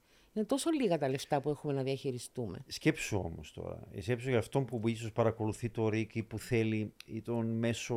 και αυτόν που μας ακούει τώρα, τον μέσο πολίτη, φορολογούμενο πολίτη, να ξέρει ότι 37 εκατομμύρια Τα τέσσερα πάνε στο πρόγραμμα. Τα τέσσερα πάνε στο πρόγραμμα ξέρω, και δεν γι' είναι- αυτό. δεν είναι μυστικό είναι... αυτό, είναι- ναι, μα, ναι, αν το συνειδητοποιήσει. Είναι. Ε, Κανείς όμως δεν αγγίζει πάνω σε αυτό. Κανένας. Ποτέ, Κανένας. καμία κυβέρνηση. Ναι, ναι, ναι. Πρέπει να βρεθεί ένας άλλος τρόπος. Αυτό είναι σίγουρο. Δεν μπορεί να συνεχίσει αιώνια αυτό το πράγμα. Δηλαδή και το πρόγραμμα ακριβένει. Εγώ πιστεύω ότι κάθε κυβέρνηση δεν θέλει να αγγίζει πάνω στο ΡΙΚ γιατί το χρησιμοποιεί το ΡΙΚ. Πιθανότατα. Είναι Πιθανότατα. ακόμα. Εντάξει, εγώ δεν καταλαβαίνω γιατί. Δεν έχει τη διείσδυση που είχε παλιότερα. Όχι. Καμία. Σίγουρα. Δεν, βλέπω, δεν ξέρω κόσμο να επηρεάζεται πλέον τόσο πολύ από το ΡΙΚ ή από τις ειδήσεις που βλέπει. Εντάξει, το δελτίο πάει καλά, έχει, έχει τηλεθέαση. Αλλά το θεωρούν ακόμα ότι είναι όργανο προπαγάνδας και ότι πρέπει να το αξιοποιούν, να το χρησιμοποιούν. Ναι, και σίγουρα μπορούν να το κάνουν αυτό από τη στιγμή που ο προπολογισμό θα εγκριθεί από τη Βουλή. Σκέψου πόσο δύσκολο είναι για τον άνθρωπο που δουλεύει στην ενημέρωση να μην καλέσει βουλευτές ή να καλέσει αυτούς που θέλει αυτός ή να. Είναι πάρα πολύ δύσκολο. Μα είδες εδώ πόσες φορές χρησιμοποιήθηκε για πολιτικά παιχνίδια στη Βουλή όταν μπλόκαραν ή πάγωναν τον προπολογισμό του ΡΙΚ; Ακριβώς αυτό. Για πολιτικούς λόγους. Ε, εγώ άκουσα πολιτικό μέσα στο διάδρομο του ΡΙΚ πριν από εκλογές να κουνάει το δάχτυλο γιατί θα τα πούμε θα στον τα πούμε προπολογισμό. Στη Βουλή, ναι, ξέρουμε ποιος είναι. Ναι, ε, δεν ήταν ένας. Ε, Ήταν πέραν ένας του που ενός. πάντως το έχει πει πολλές φορές αυτό το πράγμα. Ε, μπορεί να μην μιλάμε για τον ίδιο, να ξέρεις. το έχουν πει Ναι, πολλοί, ναι, ναι. ναι, ναι. Ναι. Ε, πώς, πώς είναι δυνατόν να λειτουργήσει ένας τηλεοπτικός οργανισμός με αυτές τις συμπεριφορές; Πάρα πολύ δύσκολο. Δεν θα έπρεπε. Θα έπρεπε να βρεθεί ένας άλλος. Δεν λέω να σου δίνουν τα λεφτά για να κάνεις ό,τι θέλεις. Όχι, σε καμία περίπτωση. Αλλά Να δεν υπάρχει ο γίνεται να εξ- έλεγχος. να Αλλά υπάρχει να μην ένας υπάρχει και ένας έλεγχος. έλεγχος που πάνε αυτά τα λεφτά και τι είναι το αποτέλεσμα. Δηλαδή είναι ευχαριστημένοι όλοι αυτοί που Έλα, δίνουν ναι. τα 37 εκατομμύρια με το αποτέλεσμα που εμφανίζεται. Διαρωτώ με. Αλλά άμα εμφανίζονται οι ίδιοι και τα στελέχη τους Πιθανόν εκπομπές. να τους ευχαριστεί αυτό μόνο τους αυτό. ευχαριστεί Ναι, μόνο. πιθανόν να τους ευχαριστεί αυτό. Να έχουν βήμα, να έχουν λόγο, να έχουν έλεγχο, να σηκώνουν το τηλέφωνο και να λένε με ενόχλησε αυτό ή σβήσε αυτό ή κόψε αυτό ή κόψε. Γιατί έχουν γίνει πάρα πολλές φορές αυτά τα πράγματα. Ξέρεις ειδικά κάτι; στι σατυρικέ εκπομπές Έχουν που έχει γίνει, το ΡΙΚ. έχουν γίνει, αλλά υπάρχει και ένα άλλο πολύ άσχημο πράγμα. Το οποίο έχει καλλιεργηθεί με τα χρόνια και είναι λόγω αυτού, λόγω του ότι εξαρτώμαστε από τη Βουλή. Η αυτολογοκρισία. Ναι. Αυτό είναι σκεπτόμενος χειρότερο. Ναι, τι προβλήματα δεν μπορεί θα να σου το κάνω δημιουργήσει. αυτό γιατί Ναι. θα ξυνήσει ο τάδε. Δεν θα φέρω αυτόν γιατί θα, δεν θα αρέσει στον άλλον. Αυτό γίνεται. Είναι, Ναι. εν- ε, πλέον είναι ένστικτο. Γίνεται αυτόματα. Το καταλαβαίνω, το βλέπω. Παρόλο που δεν είμαι στα ενημερωτικά ή. τέλος πάντων, αλλά είμαι εκεί. Ε, μα Κατα- είδαμε τώρα και Τε- πρόσφατα τόσα χρόνια, αυτό γίνεται. κρούσματα λογοκρισίας. Δες τι έγινε με τη σειρά του, το βιβλίο του Ναι. Σταύρου Χριστοδούλου. Αυτό δεν ξέρω από ένα επίπεδο και μετά πώς κινήθηκε. Εγώ ξέρω μέχρι το σημείο που ε, εμείς πήγαμε και βρήκαμε τον, τον Ναι. Σταύρο. Εμείς Το του είπε και ο προτείναμε. ίδιος. Είναι αλήθεια ότι είπε. Ε, κάναμε την επαφή με τον Καστανιώτη ε, και μετά δεν ξέρω τίποτα. Δεν ξέρω τι έγινε. Δεν ξέρω πού, Ε, πώς, μετά- ε, ποιος, γιατί. Ο πρόεδρος του Διοικητικού Συμβουλίου του ΡΙΚ αποφάνθηκε ότι δεν είμαστε έτοιμοι ως κοινωνία. Δεν το ξέρω εγώ αυτό επίσημα. Το έχω ακούσει, Ε, δεν αλλά δεν το ξέρω. διαψεύστηκε. Γράφτηκε, και εγώ το έγραψα και ο Σταύρος το έγραψε ε, και είπε ότι ήταν εντολή του, του Κέντα. του είπαν Πρόεδρου του επίσημα Διοικητικού δηλαδή αυτό; Συμβουλίου. Όχι επίσημα, δεν διαψεύστηκε όμως. Α, δεν βγήκε οκ. κάποιος να το διαψεύσει και να πει εγώ δεν είπα δύο πράγματα. Γι' αυτό σου λέω. Και επειδή- είπα ότι δεν είμαστε έτοιμοι ως κοινωνία να αντιμετωπίσουμε, λέει, να δούμε μία σειρά, η οποία ως κεντρικό σημείο έχει το βιασμό μιας Ελληνοκύπριας από Τούρκο στρατιώτη. Ναι. 50 χρόνια μετά, ας πούμε, δεν είμαστε έτοιμοι να το διαχειριστούμε αυτό. Γιατί προφανώς ε, εκτελεί και χρέη ψυχολόγου και κοινωνικού λειτουργού ο πρόεδρος Σου λέω, δεν ξέρω πώς, πώς πήγε από ένα σημείο και μετά, αλλά δεν μπορώ να μην πω την αλήθεια ότι εμείς προσεγγίσαμε το Σταύρο, ε, κάναμε και συνάντηση στο γραφείο μου και με τη συνάδελφο που θα αναλάμβανε τη σκηνοθεσία, τα είπαμε και μέχρι το επίπεδο της τηλεόρασης ήταν όλα καλά. Από εκεί και πέρα, Ε, ναι, είπαμε ότι ε, από τους ανθρώπους που γνωρίζουν το αντικείμενο, που γνωρίζουν από τηλε, ε, τηλεόραση και ήταν αυτή η δουλειά τους, εγκρίθηκε. Σκέφτηκαν και πολύ καλό ορθά και να σου πω, και εγώ όταν ε, έσκασε η ιστορία, λέω είναι δυνατόν το ΡΙΚ να έχει τόσο προοδευτική σκέψη ώστε να θέλει να κάνει σειρά του τρεις καλή ιστορία. Μιλάμε για το ΡΙΚ, ας πούμε. εντάξει, κάποτε έχει. ναι, ναι, η αλήθεια είναι, ναι, εξεπλάγη. ναι. Εντάξει, δεν ήταν γραφτό. Αιφνιδιάστηκα. Ναι. Δεν το περίμενα από το ΡΙΚ αυτό το πράγμα. Μέχρι που τον μπλόκαρε ο Κέντας και επανήλθε η ισορροπία στο σύμπαν. Και λέω, Εντάξει, οκ, ναι, πιθανόν να αυτό είναι το ξέρουν- ΡΙΚ που ξέρουμε. Τι να πω τώρα, πιθανόν να το ξέρουν- άλλο όχι, αυτό είναι το ΡΙΚ που ξέρουμε. να ξέρουν κάτι περισσότερο από εμάς. Ναι. Πιθανό, δεν ξέρω. Μπορεί να μην είδαμε σωστά εμείς την. Ε, Όχι, εσείς το είδατε πολύ σωστά. Δεν θα σας κάνει τώρα να σας αμφισβητήσει τις ικανότητές σας. Όχι, δεν Εσείς αφ- όχι. είδατε πολύ καλό υλικό Σίγουρα. για μια γαμάτη σειρά. Ναι. Μια σειρά που μπορεί, αν και καλογυρισμένη, να είχε. Ναι, είχαμε και ζητήσει μέλλον. και πολύ μεγαλύτερο budget για αυτή τη σειρά, ξέροντας ότι θα έπρεπε να γίνει. Να σου πω Και την να είχε αλήθεια. και μέλλον στο streaming, γιατί τέτοιες σειρές και στο Netflix ψοφάει. Ε, το είπες πριν από μένα. για οι σειρές με ιστορικό πλαίσιο. Είχαμε, είχαμε Ψοφάει. σκεφτεί ότι γιατί όχι. Γιατί να σκεφτόμαστε πάντα πιο κάτω από εκεί που μπορούμε, αφού άμα θελήσουμε και έχουμε καλό υλικό στα χέρια μας, μπορεί να γίνει. Ε, κοιτάξτε το πρόεδρος του Διοικητικού Συμβουλίου και σε προσγειώνει στην πραγματικότητα. Εκείνοι δίκουν. Σου υπενθυμίζει Εκείνοι πού δίκουν. δουλεύεις. Ναι, ναι, εκείνοι δίκουν. Εγώ δεν, δεν είμαι διοίκηση και ούτε θα είμαι ποτέ. Ε, Ναι. Και λόγω πτυχίου δεν θα μπορούσα ποτέ να έχω πιο μεγάλη θέση από αυτήν που έχω τώρα, γιατί δόθηκαν αναβαθμίσεις. Θα την ήθελες; Ε, όχι, να σου πω την αλήθεια. Ναι. Όχι. Γιατί να μπλέξεις με αυτά, Γιατί να μπλέξεις μετά να, να ασκείς πολιτική ή ακόμα χειρότερα να έχεις επαφή μαζί της; ναι, σωστά. όχι, καλύτερα όχι. Αλλά είναι και λίγο περίεργο γιατί ε, είχαμε, στη γενιά τη δική μου είχαμε προσληφθεί με συγκεκριμένα κριτήρια. Και ξυπνήσαμε ένα πρωί δεκαετίες μετά και μας είπαν, «Α, συγγνώμη, εσείς δεν δικαιούστε να πάτε παρακάτω. Καλά, όταν με προσλάμβανες αφού ήταν όλα τα κριτήρια. Εντάξει. Δεν πειράζει. Νομίζω Κάθε καλύτερα. εμπόδιο για καλό. Ε, νομίζω είσαι περισσότερο χρήσιμη. Νιώθω και πιο Από το δημιουργική εδώ. τωρινό σου Ναι, post. ναι, ναι, ναι, ναι, σίγουρα, σίγουρα. Πριν πάμε στο κεφάλαιο Eurovision, γιατί όπως κατάλαβε το άφησα για το τέλος. Οκ. Γιατί δεν ήθελα να ξεκινήσω με την Eurovision, γιατί όποτε σε καλούν ή όποτε, ό,τι αλήθεια είναι- έψαξα που έψαξα, ό,τι βίντεο βρήκα, όποια συνέντευξη έδωσες, ήταν μόνο για Eurovision. Αλήθεια, ε. Ε, και λέω τώρα, αλήθεια, γιατί δεν είχε ας πούμε, κάποιον να, να, να πει ας πούμε, για τις εκπομπές σου, για το πέρασμα του χρόνου, ας πούμε, που θέλω. πέρασμα του γιατί χρόνου, αυτό ναι. το είδα και εγώ όταν ήρθα. Και επειδή καινούριο στην Κύπρο, ήταν πολύ χρήσιμο να σου πω την αλήθεια. Έβλεπα τις εκπομπές. Γιατί μου άρεσαν αυτού του τύπου εκπομπές. Και ειδικά οι εκπομπές του αφιερωμέ... αφιερωμένες στο ίδιο το ΡΙΚ. Ναι, Στην ναι, Κυπριακή ναι. τηλεόραση. Αυτό ήταν, ναι. Οι άνθρωποι Γιατί υπήρχε που... και μια αντίστοιχη στην ε, Ελλάδα, στην ΕΡΤ. Ναι. Ε, αχ, πώς, ε, πώς λέγω, που είχε να κάνει με, την, ε, με το αρχείο της ΕΡΤ και μου άρεσε, την έβλεπα και εκείνη.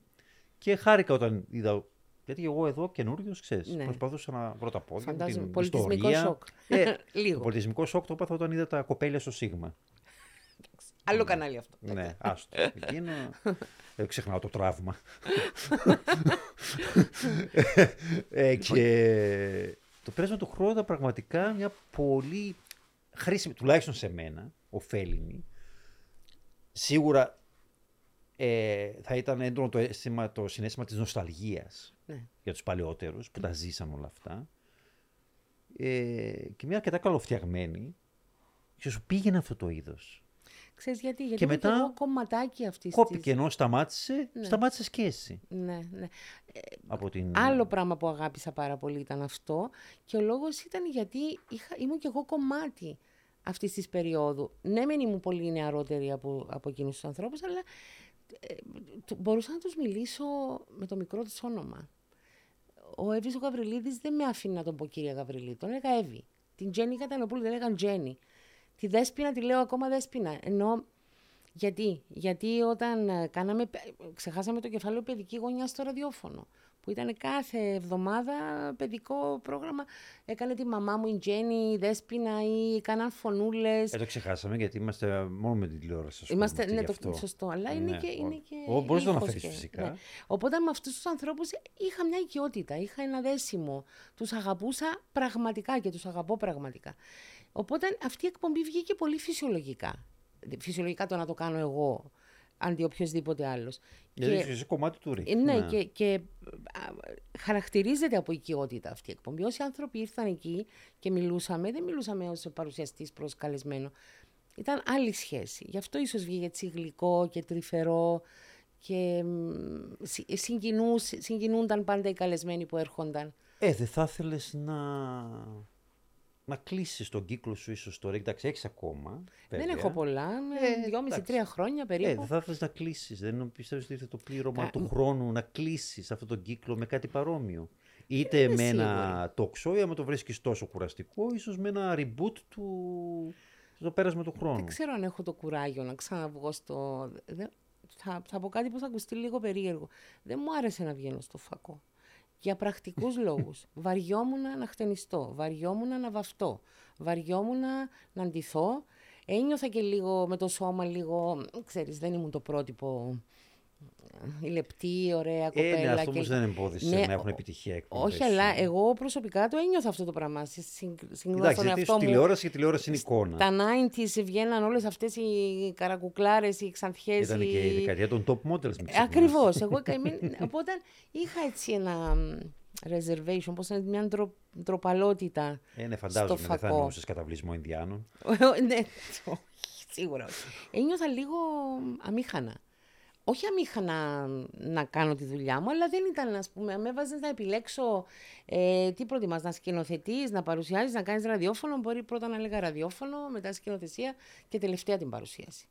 Ε, Ηρωνικό βέβαια, γιατί ό,τι παρουσίασες είχε επιτυχία. Και όχι μόνο αυτό, άφησε το στίγμα, έγραψε την ιστορία σε του. ευχαριστώ που το λες. Δεν το σκέφτηκα ποτέ έτσι. Ποτέ. Ε, χρειαζόταν κάποιος να ενώσει τις τελείες. Πιθανότατα. Δεν ξέρω, ίσως επειδή εμ, πάντα, ήμ- ό,τι και αν έκανα ήμουν εγώ. Δεν προσπάθησα ποτέ να είμαι κάτι άλλο από αυτό που είμαι. Λέω, αν αρέσω, άρεσα, δεν αρέσω, δεν άρεσα. Και σ- στους νεαρότερους συναδέλφους που ρωτάνε, και στην κόρη μου, εφόσον μπήκε σε αυτόν τον τομέα, ένα πράγμα τους λέω, την αλήθεια σας να βγάζετε. Μην κάνετε κάτι που είναι έξω από εσάς, αποφύγετε την επιτήρευση, το άπωμα που λέμε στα στημένο. κυπριακά, το στημένο, την έπαρση. Να κοιτάς την κάμερα είναι σαν να κοιτάς έναν άνθρωπο. Είναι λίγο απέναντι σου. δύσκολο όμως. Δεν μπορείς να είσαι 100% εαυτός σου μπροστά στην κάμερα. σε- Ένα 80 σε μπορείς αλλάζει. όμως. Ναι, Ένα ε, 85 ανάλογα. μπορείς. Ε, εδώ βλέπουμε που δεν είναι ο εαυτός τους κατά 90% Και δεν τους είναι. ξέρουμε. Ε, ναι. Ε, ναι. Αλλά Πάλι, τηλεόραση, κάτι Εμένα το μου θα πας. κάνει εντύπωση που, που έχουν επιτυχία κάποια πράγματα που τα βρίσκω πάρα πολύ ψεύτικα. Ε, ίσως γιατί γνωρίζεις. Ε, Και ο κόσμος δεν μπορεί να μην γνωρίζει. Άμα δεν γνωρίζει τον άλλον και δεν Ναι, ξέρει αλλά ότι δεν αυτό που βλέπει είναι φαίνεται κάποια ψεύτικο, στιγμή, δεν θα ε, φανεί. Κάποιοι απλά είναι πολύ καλοί και το κάνουν πολλά χρόνια αυτό. Πιθανότατα. Πιθανότατα. Δεν έχει άλλη εξήγηση. Ναι. Εγώ θα σου, θα σου έλεγα απλώς για να κλείσεις ε, ωραίο το κύκλο. Με μια εκπομπή σαν το πέρασμα του χρόνου, ας πούμε. Δηλαδή, Να αν, κλείσει το κύκλο αν στο ήσουν RIC. ο διευθυντής μου στο ΡΙΚ τώρα, θα μου κάνεις αυτή την πρό- πρόταση Εννοείται. επίσημα; Κοίταξε, η εκπομπή κανονικά έπρεπε να υπάρχει. Όλα αυτά τα χρόνια. Ακόμα Ναι. και όταν σταμά... ο- να, το, να την παρουσίαζε όσο άντεχε και μετά, άμα δεν άντεχε, να, ξέρω εγώ, να παρέδιδες στη σκητάλη Κάπου αλλού. κάπου αλλού. Αλλά αυτή η εκπομπή θα έπρεπε να υπάρχει. Ναι, φυσικά. Εντάξει, εκπομπές με αρχαιακό υλικό γίνονται τώρα. Ναι. Υπάρχει, ας πούμε, το χρονογράφημα που κάνει η Έμιλη που είναι. Εκείνο είναι περισσότερο όμως Ναι, σαν ιστορία. Ιστορικό, ναι. Δεν Ναι. έχει έτσι με συνεντεύξεις, όχι, δεν έχουμε. ίσως. Το σκεφτούμε. Ίσως να μην Ναι. το κάνω εγώ, ίσως να το επιβλέπω ή να το φροντίζω, να το. Θα δούμε. Ε, νομίζω να πάμε όμως και στο κεφάλαιο που είμαι σίγουρος ότι πολλοί θα χτύπησαν πάνω στο podcast Για να να ακούσουν. δουν, για να ακούσουν. Βλέποντας, ο Εύη Παπαμιχαήλ και σίγουρα οι Eurofans ας πούμε, Ναι. που είμαι σίγουρος ότι θα έχουν φύγει όλοι και τους λέει «Αυτοί δεν μιλάνε για Eurovision. Γιατί δεν μιλάνε για Eurovision; Είναι η Εύη φταίξεις Παπαμιχαήλ. εσύ, εσύ Είναι η θα Εύη φταίξεις. fucking Παπαμιχαήλ. Πρέπει να μιλάνε για Eurovision. Οπότε να μιλήσουμε για Eurovision. μιλήσουμε. Αν και δεν είναι Μάιος, θα θυμηθώ να το επαναφέρω το Μάιο το, Εντάξει. το podcast που ξανακάνουμε σε. Ε, ξεκίνησε, είπες, το 91. Ναι. Το 91. Ποια ήταν η πρώτη, γιατί δεν είμαι, δεν είμαι τάσος τρίχωνο, Όχι, ναι, δεν έχω ναι. τις γνώσεις. Το 91 ποια ήταν η συμμετοχή μας, Ήτανε- πέραν άθλια σίγουρα, όπως όλοι στο 90. Όχι, γλυκούλα ήταν. Ποια Το ήταν; SOS. SOS. Εδώ ε. πλανήτης. ναι, για την Ήταν- εποχή ήταν- της ήταν μπροστά. Ήταν. Ήτανε, μιλούσε για το περιβάλλον. Δεν θυμάσαι. Μα δεν ξέρεις, θα σου πω παρασκήνιο να τρελαθείς. Πες, πες ελεύθερα, Λοιπόν, αυτό το 91 περιμένουμε. όλοι. πήγα για πρώτη φορά να κάνω το σχολιασμό εκ μέρους του ΡΙΚ στη Ρώμη μαζί με την Έλενα Πατρόκλου ε, και είχε προηγηθεί ένα φιλμάκι, ένα Α, ήταν η βίντεο Έλενα κλιπ. Πατρόκλου που το είχε πει το τραγούδι. Ναι, ναι, Α, ναι, αυτό ναι. το που το λέω πα, Πατρόκλου βασικά ήταν τότε. Όχι βρε, πήγε καλά. καλά πήγε, νομίζω ήρθε ένατη. Ένατη ήρθε, ήταν καλά. Πόσες χώρες ήταν, 10. 26, 27, ναι, εντάξει, ναι, οκ. ναι. Δεν την Εντάξει, πολύ- δεν ξέρω. Σου δεν λέω, την πολύ είναι- γουστάρει στη Eurovision από Δε- ό,τι ε, βλέπω. Δεκαετία του 90, Ε, εντάξει. Που Ελλάδα και Κύπρος, οι συμμετοχές δεκαετία του 90, ε, εντάξει, νομίζω κανείς δεν θέλει να τις θυμάται. Ναι, ε, μετά έγινε η μεγάλη στροφή στη Eurovision γενικά από όταν Ναι. έγινε φαντασμαγορικό τηλεοπτικό σοου. Πριν Αλλά ήταν, ήταν λίγο, ήταν cringe. μίζερο, ήταν, όλη λίγο την, ε, μιζεράκι. Εκείνα κάτι κοίτα- κρεβάτια στη θάλασσα, θυμάμαι. Ναι, κάνα. κάτι, κάτι χορευτικά στο κτίριο της Λαϊκής τότε. Το... Σταμάτα, εγώ το έκανα εκείνο. Εκεί, εσύ το εγώ έκανες; το έκανα, ναι, και το θεωρούσαμε Ήταν και δική σου πρωτοπορία. ιδέα; Ε, Ναι, να πάμε στο κτίριο. της- Μα, μα, Δεν ήταν πρωτοποριακό θεωρώ. τότε. Συγγνώμη, θυμά... δεν, δεν, ήταν με το εκείνο το κτίριο θεωρεί το Ναι, και το αγγούρι στην landmark αυλή. της Λευκοσίας. Ναι. Που δεν έχει landmark η Λευκοσία. έχει, βρες μου ένα landmark. Δεν έχει. Βάση περιπτώσει, πάμε πίσω στο, στο καημένο το SOS. Και έγινε ο κακός χαμός για το φιλμάκι του συνάδελφου Ανδρέα Κωνσταντινίδη, ο οποίος ήταν και ο ίδιος έτσι. Α, ο πολύ- Ανδρέας ο Κωνσταντινίδης, τον- Ναι, τον πολύ ξέρω το τον Ανδρέα. υπέρ του Ναι. περι... προστασίας του περιβάλλοντος κλπ. Και Πολύ έκανε ένα καλός. πολύ καλό φιλμάκι. Δεν ξέρω αν θυμάστε τη, τη χελώνα που τη βρήκε ανάποδα η Έλληνα και τη γύρισε. Α, ναι. Στην άμμο. Μπράβο, Α, α, μπράβο, α, α. ναι. Ναι, Πού ήταν στη Λάρα; ναι. Είχαμε καταγγελία Γιατί για, τώρα, άμα κα... την πιάνανε κάτι και θα την γυρίζανε και εκείνη ανάποδα. για κακοποίηση ζώου και διαμαρτυρήθηκε η εθνική φρουρά γιατί έδειχνε ένα, ένα δεν ξέρω και πού το βρήκαν, ένα εγκαταλελειμμένο τάγκ κάπου ή το στήσανε, δεν ξέρω Α, τι μπορεί να είχαν πέρασαν τη χειρόνα για το τάγκ. Και έγινε πιθανό. ο κακός χαμός γιατί δείξαμε τάγκ και δείξαμε ότι ε, δεν είμαστε τιμοπόλεμοι και το τάγκ ήταν σκουριασμένο και δεν έπρεπε και πρέπει να Α, δείχναμε από ότι αυτό είμαστε... θα δείχναμε Ναι, ότι... ναι, τέτοιες διαμαρτυρίες είχαμε. Εγώ δεν τα παίρνα είδηση τότε γιατί ήμουν απλώς στην, ε, στο Ε, σχολιασμό. δεν σκεφτήκατε τότε να βάζατε ερπίστρι στη χελώνα; Εν πάση περιπτώσει, η Eurovision είναι από μόνη της για κάθε χρονιά μπορείς να γράψεις βιβλίο. Αυτό να λέγεται. Αλλά εντάξει, ξεκίνησα ως σχολιάστρια από το 1991 μέχρι το 2006, όπου μετά μου είπαν πρέπει να αναλάβεις κάτι πιο σημαντικό. Είχαν φύγει και συνάδελφοι που κάναν τους αρχηγούς αποστολής, είχαν Και από αφιερωτήσει. το 91 στο 2006 Έκανα κάθε χρόνο το σχολιασμό. Το σχολιασμό, αλλά δεν ήσουν στην ε, Δε- αποστολή. δεν είχα ευθύνη άλλη. Άλλη Ήταν η Είδα μοναδική μου- μόνο ο σχολιασμός. μόνο ο σχολιασμός. Εκεί που έκτισες πλέον την περσόνα, η Εύη Παπαμιχαήλ, η φωνή της Eurovision. Ναι. Η Δάφνη Μπόκοτα της Κύπρου. Ναι, κάπως έτσι με φωνάζαν. Η Δάφνη Μπόκοτα της Κύπρου. Ναι. Ήσουν. Ήμουν, ναι, εντάξει. Ναι. Είναι... Συναντήθηκες, με- φαντάζομαι, είχατε Ναι, κάποιες ναι, ναι, σχέσεις με την Δάφνη. συναντηθήκαμε, έτσι, ναι, ναι. είχατε- Δεν γίναμε Βρεσ- ποτέ φίλες. Αλλά βρισκόσασταν. βρισκόμασταν. όμως. Ναι, ναι, Βρισκόσασταν κάθε χρόνο. Κάθε χρόνο, βέβαια. Ναι. Και Γιατί κα- τότε σχο- ο σχολιασμός γινόταν Μόνο live, από εκεί. Δεν μπορούσε να γίνει διαφορετικά. Ήταν υποχρεωτικό ο Ναι. σχολιαστής να είναι εκεί. Και χτίζανε κάτι booths. Ε, Τα πρώτα χρόνια ήταν με κουρτίνα χωρισμένα το ένα με το άλλο και άκουγες και το Μαλτέζο δίπλα που έκανε. το και έκανε, έμπαιρνε μες στο δικό στο μικρόφωνο και ε, ήταν Ναι. λίγο φτωχικά τα πράγματα. Έπρεπε πάντα να σκαρφαλώσουμε στη, στην οροφή του γηπέδου, γιατί πάντα βάζανε τα booths τελείως πάνω για να βλέπεις κάπως καλύτερα, τους έβλεπε μικρούς. Έπρεπε να σκαρφαλώνεις. ήταν πάρα πολύ δύσκολες συνθήκες.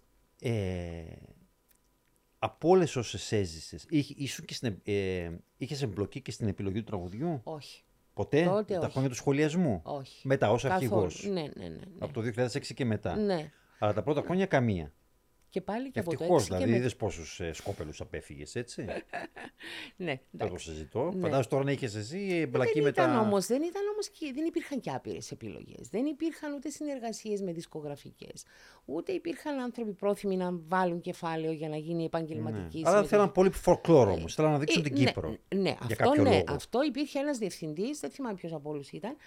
Όταν πήγαινες έξω να κάνεις φιλμάκι, δεν, επιτρέπω, δεν επιτρεπόταν να επιστρέψεις και να μην είχε λουλούδια, Ή τους τάφους του Βασιλέου. ε, τους τάφους των βασι... Λουλούδια κυρίως, φύση κυπριακή, close-up αμυγδαλιά με τη μελισσούλα πάνω. δηλαδή ήταν κάτι το ασύλληπτο. Έπρεπε ό,τι θε. Ή τον πρόεδρο της Δημοκρατίας. Ευτυχώς δεν φτάσαμε Ε, ως το εκεί. Μακάριο; Δεν φτάσαμε ως εκεί. Α, όχι. του Μακάριου δεν, είπε- Όχι, όχι. δεν ήταν απαραίτητος Όχι, όχι. ο Μακάριος να ήταν σε κάποιο Αλλά- πλάνο. ναι, όχι, Α. ε, είχε πεθάνει κιόλας. Όχι, εννοώ πλάνο αρχείου ή φωτογραφία έστω κάπου. Όχι, όχι, ευτυχώς. Αλλά ήθελαν να δείξουν οπωσδήποτε την κυπριακή φύση, θεωρώντας ότι η αμυγδαλιά και η μελισσούλα θα φέρει τουρισμό. Δεν ξέρω πώς. Ή ψήφους. Ή ψήφους. Μπορεί, Ναι. μπορεί. μετά άλλαξαν τα πράγματα. Ναι, μετά. Πολύ μετά. Πολύ μετά. Γιατί πλέον έχει γίνει και πανάκριβο. Όχι ότι και τότε υπήρχαν χώρες που έβαζαν πάρα πολλά χρήματα τότε, εκείνη Ναι, την εποχή. ναι. Απλώς ε, οι πιο Και ακόμα. πολλές το διεκπεραίωναν ουσιαστικά. Και ούτε υπήρχαν ανάγκες τηλεοπτικές έντονες, που, όπως σήμερα δηλαδή. Σήμερα είναι τηλεοπτικό σοου. Δεν υπάρχει περίπτωση να πας εκεί χωρίς concept. Μπορεί να χρειαστείς props, τα οποία είναι πανάκριβα να κατασκευαστούν. Σίγουρα Θα θα... δεις όπως τα βαρέλια τα βαρέλια ήταν που μείνανε ακόμα... κιόλα πίσω γιατί Ναι, δεν μπορούσατε ναι, να τα ναι. φέρετε. Τα βαρέλια ήταν ιδέα του Κωνσταντίνου.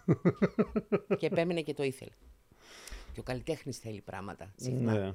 Και άμα δεν μπορείς να του επιβληθείς ή άμα δεν θέλεις να του επιβληθείς. Γιατί θα κάνω μια απλή ερώτηση. Μου λένε ας πούμε. Ε, γιατί αφήσατε την Ανέτα Αρντάνη το 2006 να βγει με εκείνο το άθλιο φουστάνι. Περάσαμε από τρεις σχεδιαστές, Α. σκοτωθήκανε και με τους τρεις.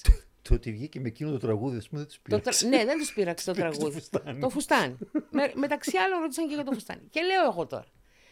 Έρχεται η τραγουδίστρια και κλαίει και οδύρεται. Και μου λέει, αν δεν βγω με αυτό το φουστάνι, δεν θα μπορώ να τραγουδήσω. Εγώ τι πρέπει να κάνω; Θα την αφήσω να βγει με το φουστάνι εκείνο για να, μην, για να μπορεί να τραγουδήσει. Να θέμα να τραγουδήσει, αλλά εφόσον σου το θέτει ως όρο, εσύ τι πόσο, πόσο, πόσο να θυμώσεις, πόσο να απαγορεύσεις, πόσο να... Έζεσες πολλά είναι η Ω, αλήθεια. εννοείται. Ποια, ποια ήταν ίσως η χειρότερη; Μπορεί να ήταν αυτό το 2006, ξέρεις στιγμή γιατί. αυτό. Ναι, γιατί ήταν προβληματικό από την αρχή. Δεν είχε κανένας καμία καλή σχέση με Α, ήταν και η κανέναν πρώτη άλλον. σου δηλαδή.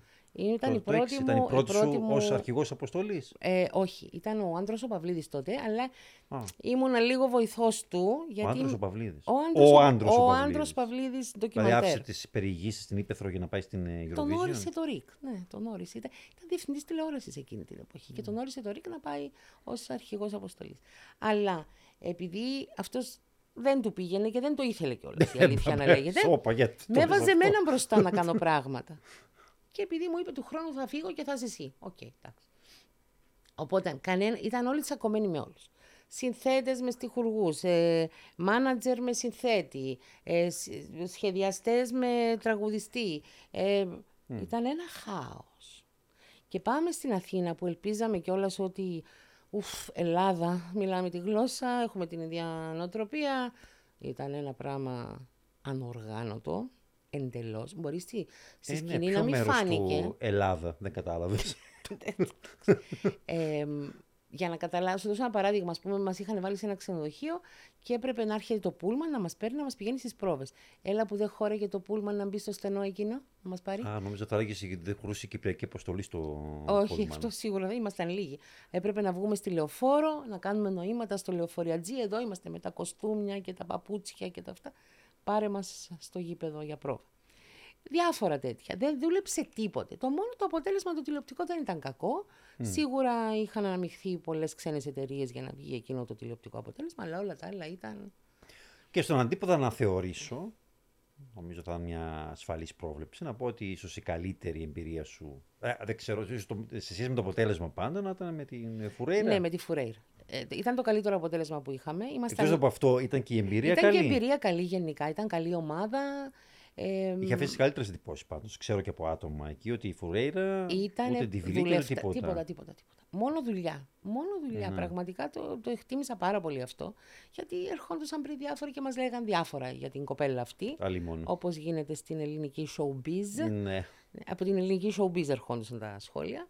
Ε, τους απέδειξε όλους λάθος. Η κοπέλα Καλά, εδώ είναι γράψαν και super για την επα- αλβανική καταγωγή της. Ναι, σαν δεν τρέπονται και είπαν λίγο. και γράψανε, Σαν τέλος δεν πάντων. τρέπονται τα- λίγο. Ναι, Ήταν και στην άψογοι. Κύπρο. Άψογοι επαγγελματίας και είχαμε φτάσει μια ανάσα από την νίκη. Ναι, το, Εκεί το, το εγώ κοντινότερο ήμουνα νομίζω. στο ισχυμικό επεισόδιο Το- τόσο. εκεί σχεδόν πίστεψε ότι θα τα καταφέρναμε. Ναι, και εγώ είχα πιστεί. Εγώ... Απλά μας έριξαν πολλοί επιτροπές, σωστά. Μας έριξαν οι επιτροπές και το marketing το τεράστιο που είχε κάνει το Ισραήλ με πάρα πολλά Ναι. χρήματα. Δηλαδή την τελευταία εβδομάδα μάθαμε μετά ότι ξοδέψανε μισό εκατομμύριο ευρώ σε διαφήμιση. Ε, άνοιγες το τηλέφωνο να παίξεις solitaire, ας πούμε, και σου βγαίνει η νέτα. Ήταν απίστευτο το τι είχε γίνει. Αλλά εντάξει, ήταν, ήταν σαν νίκη για μας. Σαν Ω, νίκη. ήταν, ήταν. Και φυσικά ωφέλησε και πάρα πολύ την, και την καριέρα Και της. την καριέρα ε, της και το Φουρέιρα. όνομα της Κύπρου στο διαγωνισμό. Ναι. Και γλιτώσαμε και τα 40 εκατομμύρια που θα ξοδεύαμε αν κερδίσει. Σωστά. ε, Εύη να σε ρωτήσω, που εσύ είσαι, ξέρεις την Eurovision καλύτερα από όλους. Ε, αν κατα... αν ε, όντως, όμοι γίνεται νομίζω, ποτέ Ναι. κερδίσουμε, δεν θα καταφέρουμε να το... Ναι. Ναι, το ναι, η απάντηση μου είναι διοργανώσουμε. ναι. Και είμαι Εντάξει, σίγουρη γι' τεχνικά αυτό. ξέρω ότι έρχονται οι Σουηδοί από την Ιμπηγιούς, στα στείλουν και Όποιον λοιπά, αλλά θέλεις φέρνεις. γενικά Μπορείς να φέρεις Εγγλέζους, οργάνωση... Γερμανούς σε ό,τι αφορά την παραγωγή. Αλλά οργάνωση, αν θέλουμε, μπορούμε. Αλλά πρέπει να το πάρουμε απόφαση ότι θέλουμε. Και πού θα το κάνουμε; Μην αρχίσουμε το «Μα ε, δεν είναι δουλειά μου και είναι δουλειά σου». Και... Όχι. Μπορούμε. Και μικρές χώρες τα καταφέρνουν και το κάνουν. Θα το κάνουμε, ας πούμε, λέω τώρα, στο Σπύρος Κυπριανούς στη Λεμεσό, που θα πρέπει να το δώσουμε ένα όνομα έτσι να ακούγεται πιο εύηχο στο ξένο. Δεν μπορώ να φανταστώ στους ξένους, ξένους. μπορώ να πούνε Σπύρος Κυπριανού. Νομίζω λέγεται Παλέντε Σπορ, το λένε κανονικά, κάπως έτσι. Ε, το οποίο θέλει ενίσχυση, θέλει βοηθητικούς χώρους, press center ε, και τέτοια, αλλά έχει το, ε, την. Στα ίδια ε, το πιστεύεις δηλαδή. Εσύ και ο πιστε- Τρίφωνος μόνο το πιστεύετε νομίζω. Ναι, Ίσως το θέλετε τόσο πολύ. Όχι, δεν είναι ότι το θέλω. Είναι ότι μας ρωτάνε και επίσημα και απαντάω ότι μπορούμε. Ναι. Καταρχάς, η Λεμεσό έχει πάρα πολλά και καλά ξενοδοχεία. Ναι, εντάξει. Και νομίζω ότι το, το accommodation δεν θα έχουμε κανένα απολύτως πρόβλημα. Κανένα απολύτως πρόβλημα. Τη φιλοξενία έχουμε χώρο να τους βάλουμε παντού. Παντού. Αλλά εγώ Επίσης- φοβάμαι άλλα θέματα οργάνωσης, μεταφορές. Και αυτό όλα, γίνεται, όλα, τα αυτό πάντα. γίνεται, γίνεται. Ασφάλεια. Γίνεται, γίνεται. Αν Όλα. το αποφασίσεις. Πιστεύεις δηλαδή, ναι, ναι. το πιστεύω ότι γίνεται. Να σου πω γιατί το πιστεύω. Γιατί Ε, κάναμε βέβαια. ένα μικρό πείραμα με την Junior το 2008 και παρόλο που οι χώρες ήταν μόνο 16 και όχι 40. Ε, δεν συγκρίνεται, δεν είναι το ίδιο ναι, αλλά μέγεθος, το ούτε η format διαδημοτικότητα. είναι το ίδιο. Ούτε η Δηλαδή- διαδημοτικότητα όμως. Όχι, όχι, καμία σχέση. Ναι. Καμία σχέση. Αλλά ε, τα logistics, δεν ξέρω πώς τα λες στα ελληνικά, δεν τώρα κόλλησα. Τέλος πάντων, τα λεωφορεία. ελληνικά είναι, οι- logistics το ναι, λέγεις στα ναι. ελληνικά. Είναι πιο λίγα στην junior, αλλά είναι τα ίδια. Δηλαδή θέλεις ασφάλεια. Θέλεις μεταφορές, θέλεις εθελοντές, θέλεις, θέλεις, θέλεις. Θέλεις. Τα ίδια πράγματα που θέλεις και στη μεγάλη σε πιο μεγάλους αριθμούς. Και δούλεψε στην junior. Και το, και το κάναν με χαρά. Δηλαδή, όλοι οι συνάδελφοι που δούλεψαν τότε το θυμούνται σαν ένα από τα πιο ωραία πράγματα που έκαναν ποτέ στη ζωή τους. Άμα θέλουμε, μπορούμε. Λες, ε. Ναι. Φ- Ξέρεις τι φοβάμαι; Θα αφιπηρετήσω Και και θα φαντάζεσαι. κερδίσει, θα κερδίσει και Φαντάζεσαι ποιος και θα και- πούνε «Ιγκαντέμο». Φαντάζεσαι. Αυτό θα πούνε. Και θα Φαντάζεσαι το- και να συμβεί μόλις φύγεις, Μόλις πούμε, φύγω, την επόμενη χρονιά να το έπαθε- πάρουμε. Το έπαθε, συγγνώμη, το έπαθε η Μπόκοτα. Το έπαθε. Ναι, Τότε το έχει καημένη. φύγει. Είχε φύγει το 4 Ναι. και το 5 κέρδισε η Παπαρίζου. Με αυτούς που ανέλαβαν μετά από σένα, την, εντάξει, ίσως πλέον ε, της αποστολής, άφησες τον ε, σχολιασμό. Ε, Πώς ε, διέκρινες κάποιον; Ε, η Μελίνα Καραγεωργίου τα πάει καλά. Έχει... μ' αρέ- Εντάξει, όλοι οι άλλοι είναι guests. Ναι. Είναι guests, δηλαδή... Ε, κάναμε- Δοκίμασαν τα πάντα. Δοκίμασαν και Δοκιμάζουμε. Τάσο και Λούι. Δοκιμάζουμε δοκίμασαν τα και- πάντα. Ναι. Δοκιμάζουμε. Ακόμα στη δοκιμή είμαστε. Απλώς η Μελίνα είναι λίγο πιο ρικ, που μπορεί να ακούγεται. Αρτηριοσκληρωτικό. Ναι. γιατί είναι. Αλλά. Όχι. Να σου πω εγώ τι πιστεύω. Όχι, ενώ είναι το, το ότι ακούγεται με το ρίκο όχι η ίδια. Και εγώ βρίσκω ότι είναι λίγο, ότι ί- ίσως υπερβολικά Αυστηρή. αυστηρή και σοβαρή για κάτι τόσο Δεν ξέρω. χαλαρό Είναι... όπως είναι η Eurovision. Ναι, από την άλλη όμως σκέψου ότι έχεις 30 δευτερόλεπτα πριν από κάθε τραγούδι να πεις χίλια πράγματα. Εμ, εγώ απλώς έκανα οικονομία στην, στο info και έκανα και ένα μικρό σχόλιο στο τέλος είτε για ένα ρούχο, είτε για το στίχο, είτε για... χωρίς να θίγω, γιατί απαγορεύεται κιόλας, ξέρεις, υπάρχει κανονισμός. Έχει, ο σχολιαστής έχει μπροστά του rules, κανονισμούς. Δεν πρέπει να προωθήσεις κάποια συμμετοχή. Δεν πρέπει να αποτρέψεις τον κόσμο από το να Και ψηφίσει. το καλή κάποιες- επιτυχία Κύπρος δεν είναι Το πρόθεση. καλή επιτυχία και Ε, μετά, δεν είναι. Συγγνώμη, ρε παιδιά, θα πούμε για το σπίτι μας, αν είναι δυνατόν. Εν πάση περιπτώσει, εγώ θεωρώ ότι όσο πιο ε, ε, ενημερωτικός είσαι και λιτός και χωρίς πολλές φιωριτούρες, νομίζω τόσο το Ναι, καλύτερο. Ο Άγγλος όμως, ποιος Καλά, ήταν, εκείνη δεν είναι είχαν άλλη το... σχολή αυτή. Ναι, δεν εκείνο- λένε κα- πληροφορίες, κα- δεν Εκείνος λένε... κανιβαλίζει κανονικά. Κανιβαλίζει εννοείται. Ναι. Ήταν ο, το ξεχνάω αυτόν που είχε πεθ- πέθανε ο πρώτος και τώρα είναι ο Γκρέαμ Νόρτον. Ο Γκράγαμ Νόρτον, ας Ο πούμε, Γκρέαμ δεν Νόρτον, ο είναι. οποίος είναι... Και πετάει συνέχεια μπηχτές για όλα τα κράτη. Για όλα, ναι, αλλά έτσι. Ειδικά είναι- για Γαλλία, Γερμανία, Είναι η ας κουλτούρα πούμε. του, Ναι. του Εγγλέζου σχολιαστή αυτή είναι. δε. Και είναι δύσκολο να το κάνει κάποιος άλλος. Θα βγει, αυτός είναι διάνοια, είναι τέλειος. Το χιούμορ του είναι καταπληκτικό. Ποιον να βάλουμε τώρα και να κάνει σποτών. Ναι, εντάξει, θα Διαφέρεσαι; μπορούσε. Διαφέρεσαι; εγώ, α, σε ευχαριστώ. με- Διαφέρεσαι; με τιμά πάρα πολύ η πρότασή σου. ναι, σε φοβάμαι Ναι, για όμως. πήγαινε την- Σε φοβάμαι. Όχι, Θα όχι, μας- θα μας φάμε όχι. πρόστιμο Για- ε, Καλά, αυτό είναι το μόνο σίγουρο. Μπορώ να είμαι στο άλλο, ε, στο streaming μόνο, όχι ζωντανά. Α, Να, είμαι, να υπάρχει μια κανονική και εγώ κάπου αλλού. Αλλά Α, ξέρεις μου τι, έβαλες ιδέες έτσι, τώρα. δα- για πλάκα, για πλάκα, σε παρακαλώ, για πλάκα μόνο. Πήγαινε με αυτή την πρόταση λίγο πιο πάνω από σένα. Μας ακούνε, θα πάω. Ναι, πήγαινε, πάω. είμαι πολύ θα πάω. περίεργος. Δεσμεύτηκα ότι θα πάω τώρα. Πήγαινε, πες, ρίξε το όνομά μου πω. έτσι πάνω στα Μια χαρά. ανώτερα Μια δώματα χαρά. του Ρικ. Μια έτσι να χαρά. γελάσουμε λίγο. Ωραία. Μάλιστα. Ώστε έμειναν τρία χρόνια. Έμειναν τρία χρόνια, ναι. Δυόμιση. Θα κάνω δυόμιση Eurovision. Ακόμα. Κάτι τέτοιο, ναι. ναι. Και Φαίνεται πολύ λίγο η αλήθεια, ναι. Πλησιάζει. πώς αισθάνεσαι όταν πλησιάζει το, αυτό το ταξίδι τώρα στο Ε, τέλος; να, σου πω, να σου πω την αλήθεια. Ή όπως και με τον μπαμπά σου και εσύ μετά την αφιπηρέτηση, Όχι. να συνεχίσει τη συνεργασία Όχι, σου στο πλέον Ρικ. δεν επιτρέπεται οι συνταξιούχοι να ξανασυνεργαστούν με τον παλιό εργοδότη. Όχι, να σου πω. ε, Πριν ένα-δύο χρόνια είχαν πει ότι θα βγάζανε ένα σχέδιο πρόορης αφιπηρέτησης και ενδιαφέρθηκα. Ε, ήθελα να φύγω. Ξέρω εγώ, κουράστηκα. Πριν το βαρέθηκα. πάρουμε, πριν το σηκώσουμε. Πριν το σηκώσουμε, ναι. Και μετά τελικά όταν βγήκε το σχέδιο έπρεπε να πληρώσω και από πάνω για να φύγω. Δηλαδή λέω, Σκέψου. αν είναι δυνατόν. Ναι, Ε, όχι, να πληρώσει από Αλήθεια, πάνω. ναι, έπρεπε να... Ναι. Οπότε Πέναλτι. Το, ναι, πέναλτι, μεγάλο. Ε, τε- το ξέχασα και λέω τώρα θα το αφήσω όπως πάει η φύση, ξέρω εγώ. Άρα έχουμε πόσες. Ε, δι- την, την χρονιά που θα υπηρετήσεις, φαντάζομαι θα είναι μετά το Μάιο. θα κάνεις και την ε, Eurovision κίνησης. Πιθανότατα, ναι. Θα το πιθανό- τρενάρεις. Άρα τρεις έχουν μείνει. Τρεις. τρεις. Άρα σε αυτές τις τρεις. Τι να κάνουμε. Πρέπει να το Τράκελ, σηκώσουμε. Μη μου φορτώνεις αυτό το Όχι, άγχος. δεν γίνεται αλλιώς. Ε, Εύη μου, δεν Μη έχουμε. μου Δεν είναι φορτώνεις μονόδρομο, αυτό δεν το υπάρχει άλλη άγχος. επιλογή. Πώς θα γίνει; Πρέπει να στρώσει τον γκολ τους κάτω, πρέπει να βρουν τη συμμετοχή που θα το σηκώσει, που θα το κερδίσει. Δεν μπορείς να το ξέρεις αυτό ποτέ. Ε, το ξέρω. Για το να- ξέρω για ναι. να- Ούτε τα τρέντ μπορείς να Αν μελετήσει, ούτε. θυμάσαι, όταν, ξ- όταν φεύγαμε από την Κύπρο για να πάμε στην Πορτογαλία με την Ελένη, ήμασταν θέση 28, 29 Ήταν outsider. και ήμασταν κάπως, «Α, πού πάμε τώρα, θα φάμε καλά πάλι και μετά θα ακούμε και η επιλογή σας και πήρατε τη φουρέιρα και... κα-». Με Ναι. το που κάνει την πρώτη πρόβα και βλέπουν αυτό που είδαν όλοι μετά, ανέβηκε πέμπτη, τέταρτη, τρίτη, δεύτερη, πρώτη. Ξυπνήσαμε ένα πρωί, έλεγα στον κλείδο κλείδου. Είμαστε γίνεται;» πρώτοι όπως χτες. Μήπως πέσαμε στη δεύτερη. Όχι, πρώτοι είμαστε ακόμα. Και αυτός με γουρλωμένα μάτια. Ήμασταν όλοι. Ε, ε, ε. είναι, αν μία λέξη χαρακτηρίζει αυτό το θεσμό, είναι το απρόβλεπτο. Ναι. Μέχρι τώρα δηλαδή, γιατί τα τελευταία χρόνια τουλάχιστον τα top 5 βγαίνουν. Βγαίνουν αυτά τα στοιχήματα, δεν ξέρω πώς τα κάνουν και το Ε, μπορεί να δούμε πετυχαίνουν. τον ε, νικητή του Fame Story. Αυτό ισχύει τελικά; Τι εννοείς, όχι, όχι. Όχι, έτσι. Όχι, ε, το- όχι. Ήταν λίγο ψυχολόγητο. Ήταν να λίγο, πω ναι, την εντάξει, ήταν μια αλήθεια. ιδέα της, Να συνδεθεί το ε, Rick της με ένα δισκογραφικής για να reality. γίνει έτσι πιο ενδιαφέρον. Δεν θα ήταν reality. Είχαμε διαβεβαιώσεις ότι, Μα το Fame Story αυτό είναι το ναι, ότι δεν, θα concept του. υπήρχε, δεν θα υπήρχαν σκηνές Εγκλισμός. από σπίτι. Είχε. Ε, βάλαν Ναι, τελικά. μα όχι. Μα πάντα υπήρχε. Νομίζω άλλα σας λέγανε εσάς. Κοίταξε, οι Το διαβεβαιώσεις φορμά που του είχαμε Fame εμείς, Story έχει εγκλισμό. Ούτως ή άλλως. το Star Academy, πάνω στο οποίο θα βασιζόταν αυτό το Ναι, Fame αλλά δεν Story. είναι όμως το original Fame. Ε, Αυτό ήταν reboot του, του Fame Story του Αντένα. Ναι, σου λέω ότι μας είπαν και τι Α, θα υπογράφαμε. ε. Θα υπογράφαμε ότι ήταν πιο κοντά στο Star Academy που έκανε ο Λιάγας, που ήταν σκηνές, όχι από σπίτι, από την Ακαδημία. Από Ναι, πρόβες, από ναι. μαθήματα. Εντάξει, είχε ένταση, είχε καυγάδες κλπ, αλλά ήταν πάνω στη δουλειά.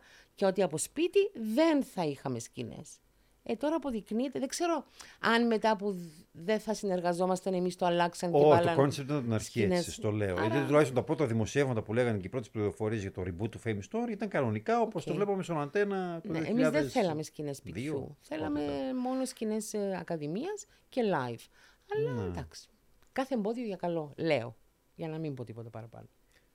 Για την φετινή έχουμε τίποτα; Πια νομίζω Η βγήκε Σίλια η Καψής Σίλια, μπράβο, είναι μια ναι. πάρα πολύ... τα- Μας βγήκε η Τι- Αυστραλεζούλα πάλι. Ναι. Μισή Ε, Κύπρια. ομογένεια να είναι. Ναι, ναι, ναι. Καλά. Είναι πάρα πολύ ταλαντούχο παιδί. Ε, Τροφοδοτεί ομογένεια, εξαιρετικά. ε, σταθερά τροφοδοτεί του Και γιατί την όχι. Eurovision. Ναι, ναι. Ε, πάρα πολύ ταλαντούχο παιδί. Το τραγούδι το έχω ακούσει, είναι στα μέτρα της. Μπορεί να γίνει μια πολύ ωραία παραγωγή. Σίγουρα θα πάει καλά. Το πόσο καλά δεν μπορώ να το ξέρω. Δηλαδή είναι η, η τώρα αυτή θα είναι η πρώτη από τις τρεις που σου έμειναν. Ναι, Άντε, ναι. άντε να δούμε. Λες, η μικρή. Άντε, είπαμε, Μακάρι να είναι μακάρι να είναι γουρλού. τη- να είναι τη- τυχερή. Γιατί Μακάρι πες να- της, κανόνισε, Κανόνισε, αφιπηρετώ.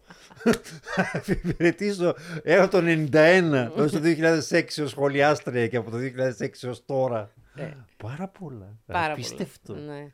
Και ξέρεις Δεν ξέρω πώς πώς έχει έχεις σπάσει αλλάξει. κάποιο ρεκόρ, το έχεις ε, τσεκάρει ναι, με την έχω, ε, έχω σπάσει. EBU. Με κάνανε θέμα σε διαγωνισμό. Α, πρέπει να είσαι, Με η κα- μακροβιότερη. Είμαι. Με κάναν θέμα. Ερώτηση σε διαγωνισμό. Α, Όπως τα... το σε, tipping σε point. τηλεπαιχνίδι ή σε, Όχι, στην σε εσωτε- Eurovision, εσωτερικό, ναι, ε, ναι, ναι, ναι. λογικό είναι. Ναι. Πρέπει να είσαι μακροβιότερη. Είμαι, ναι.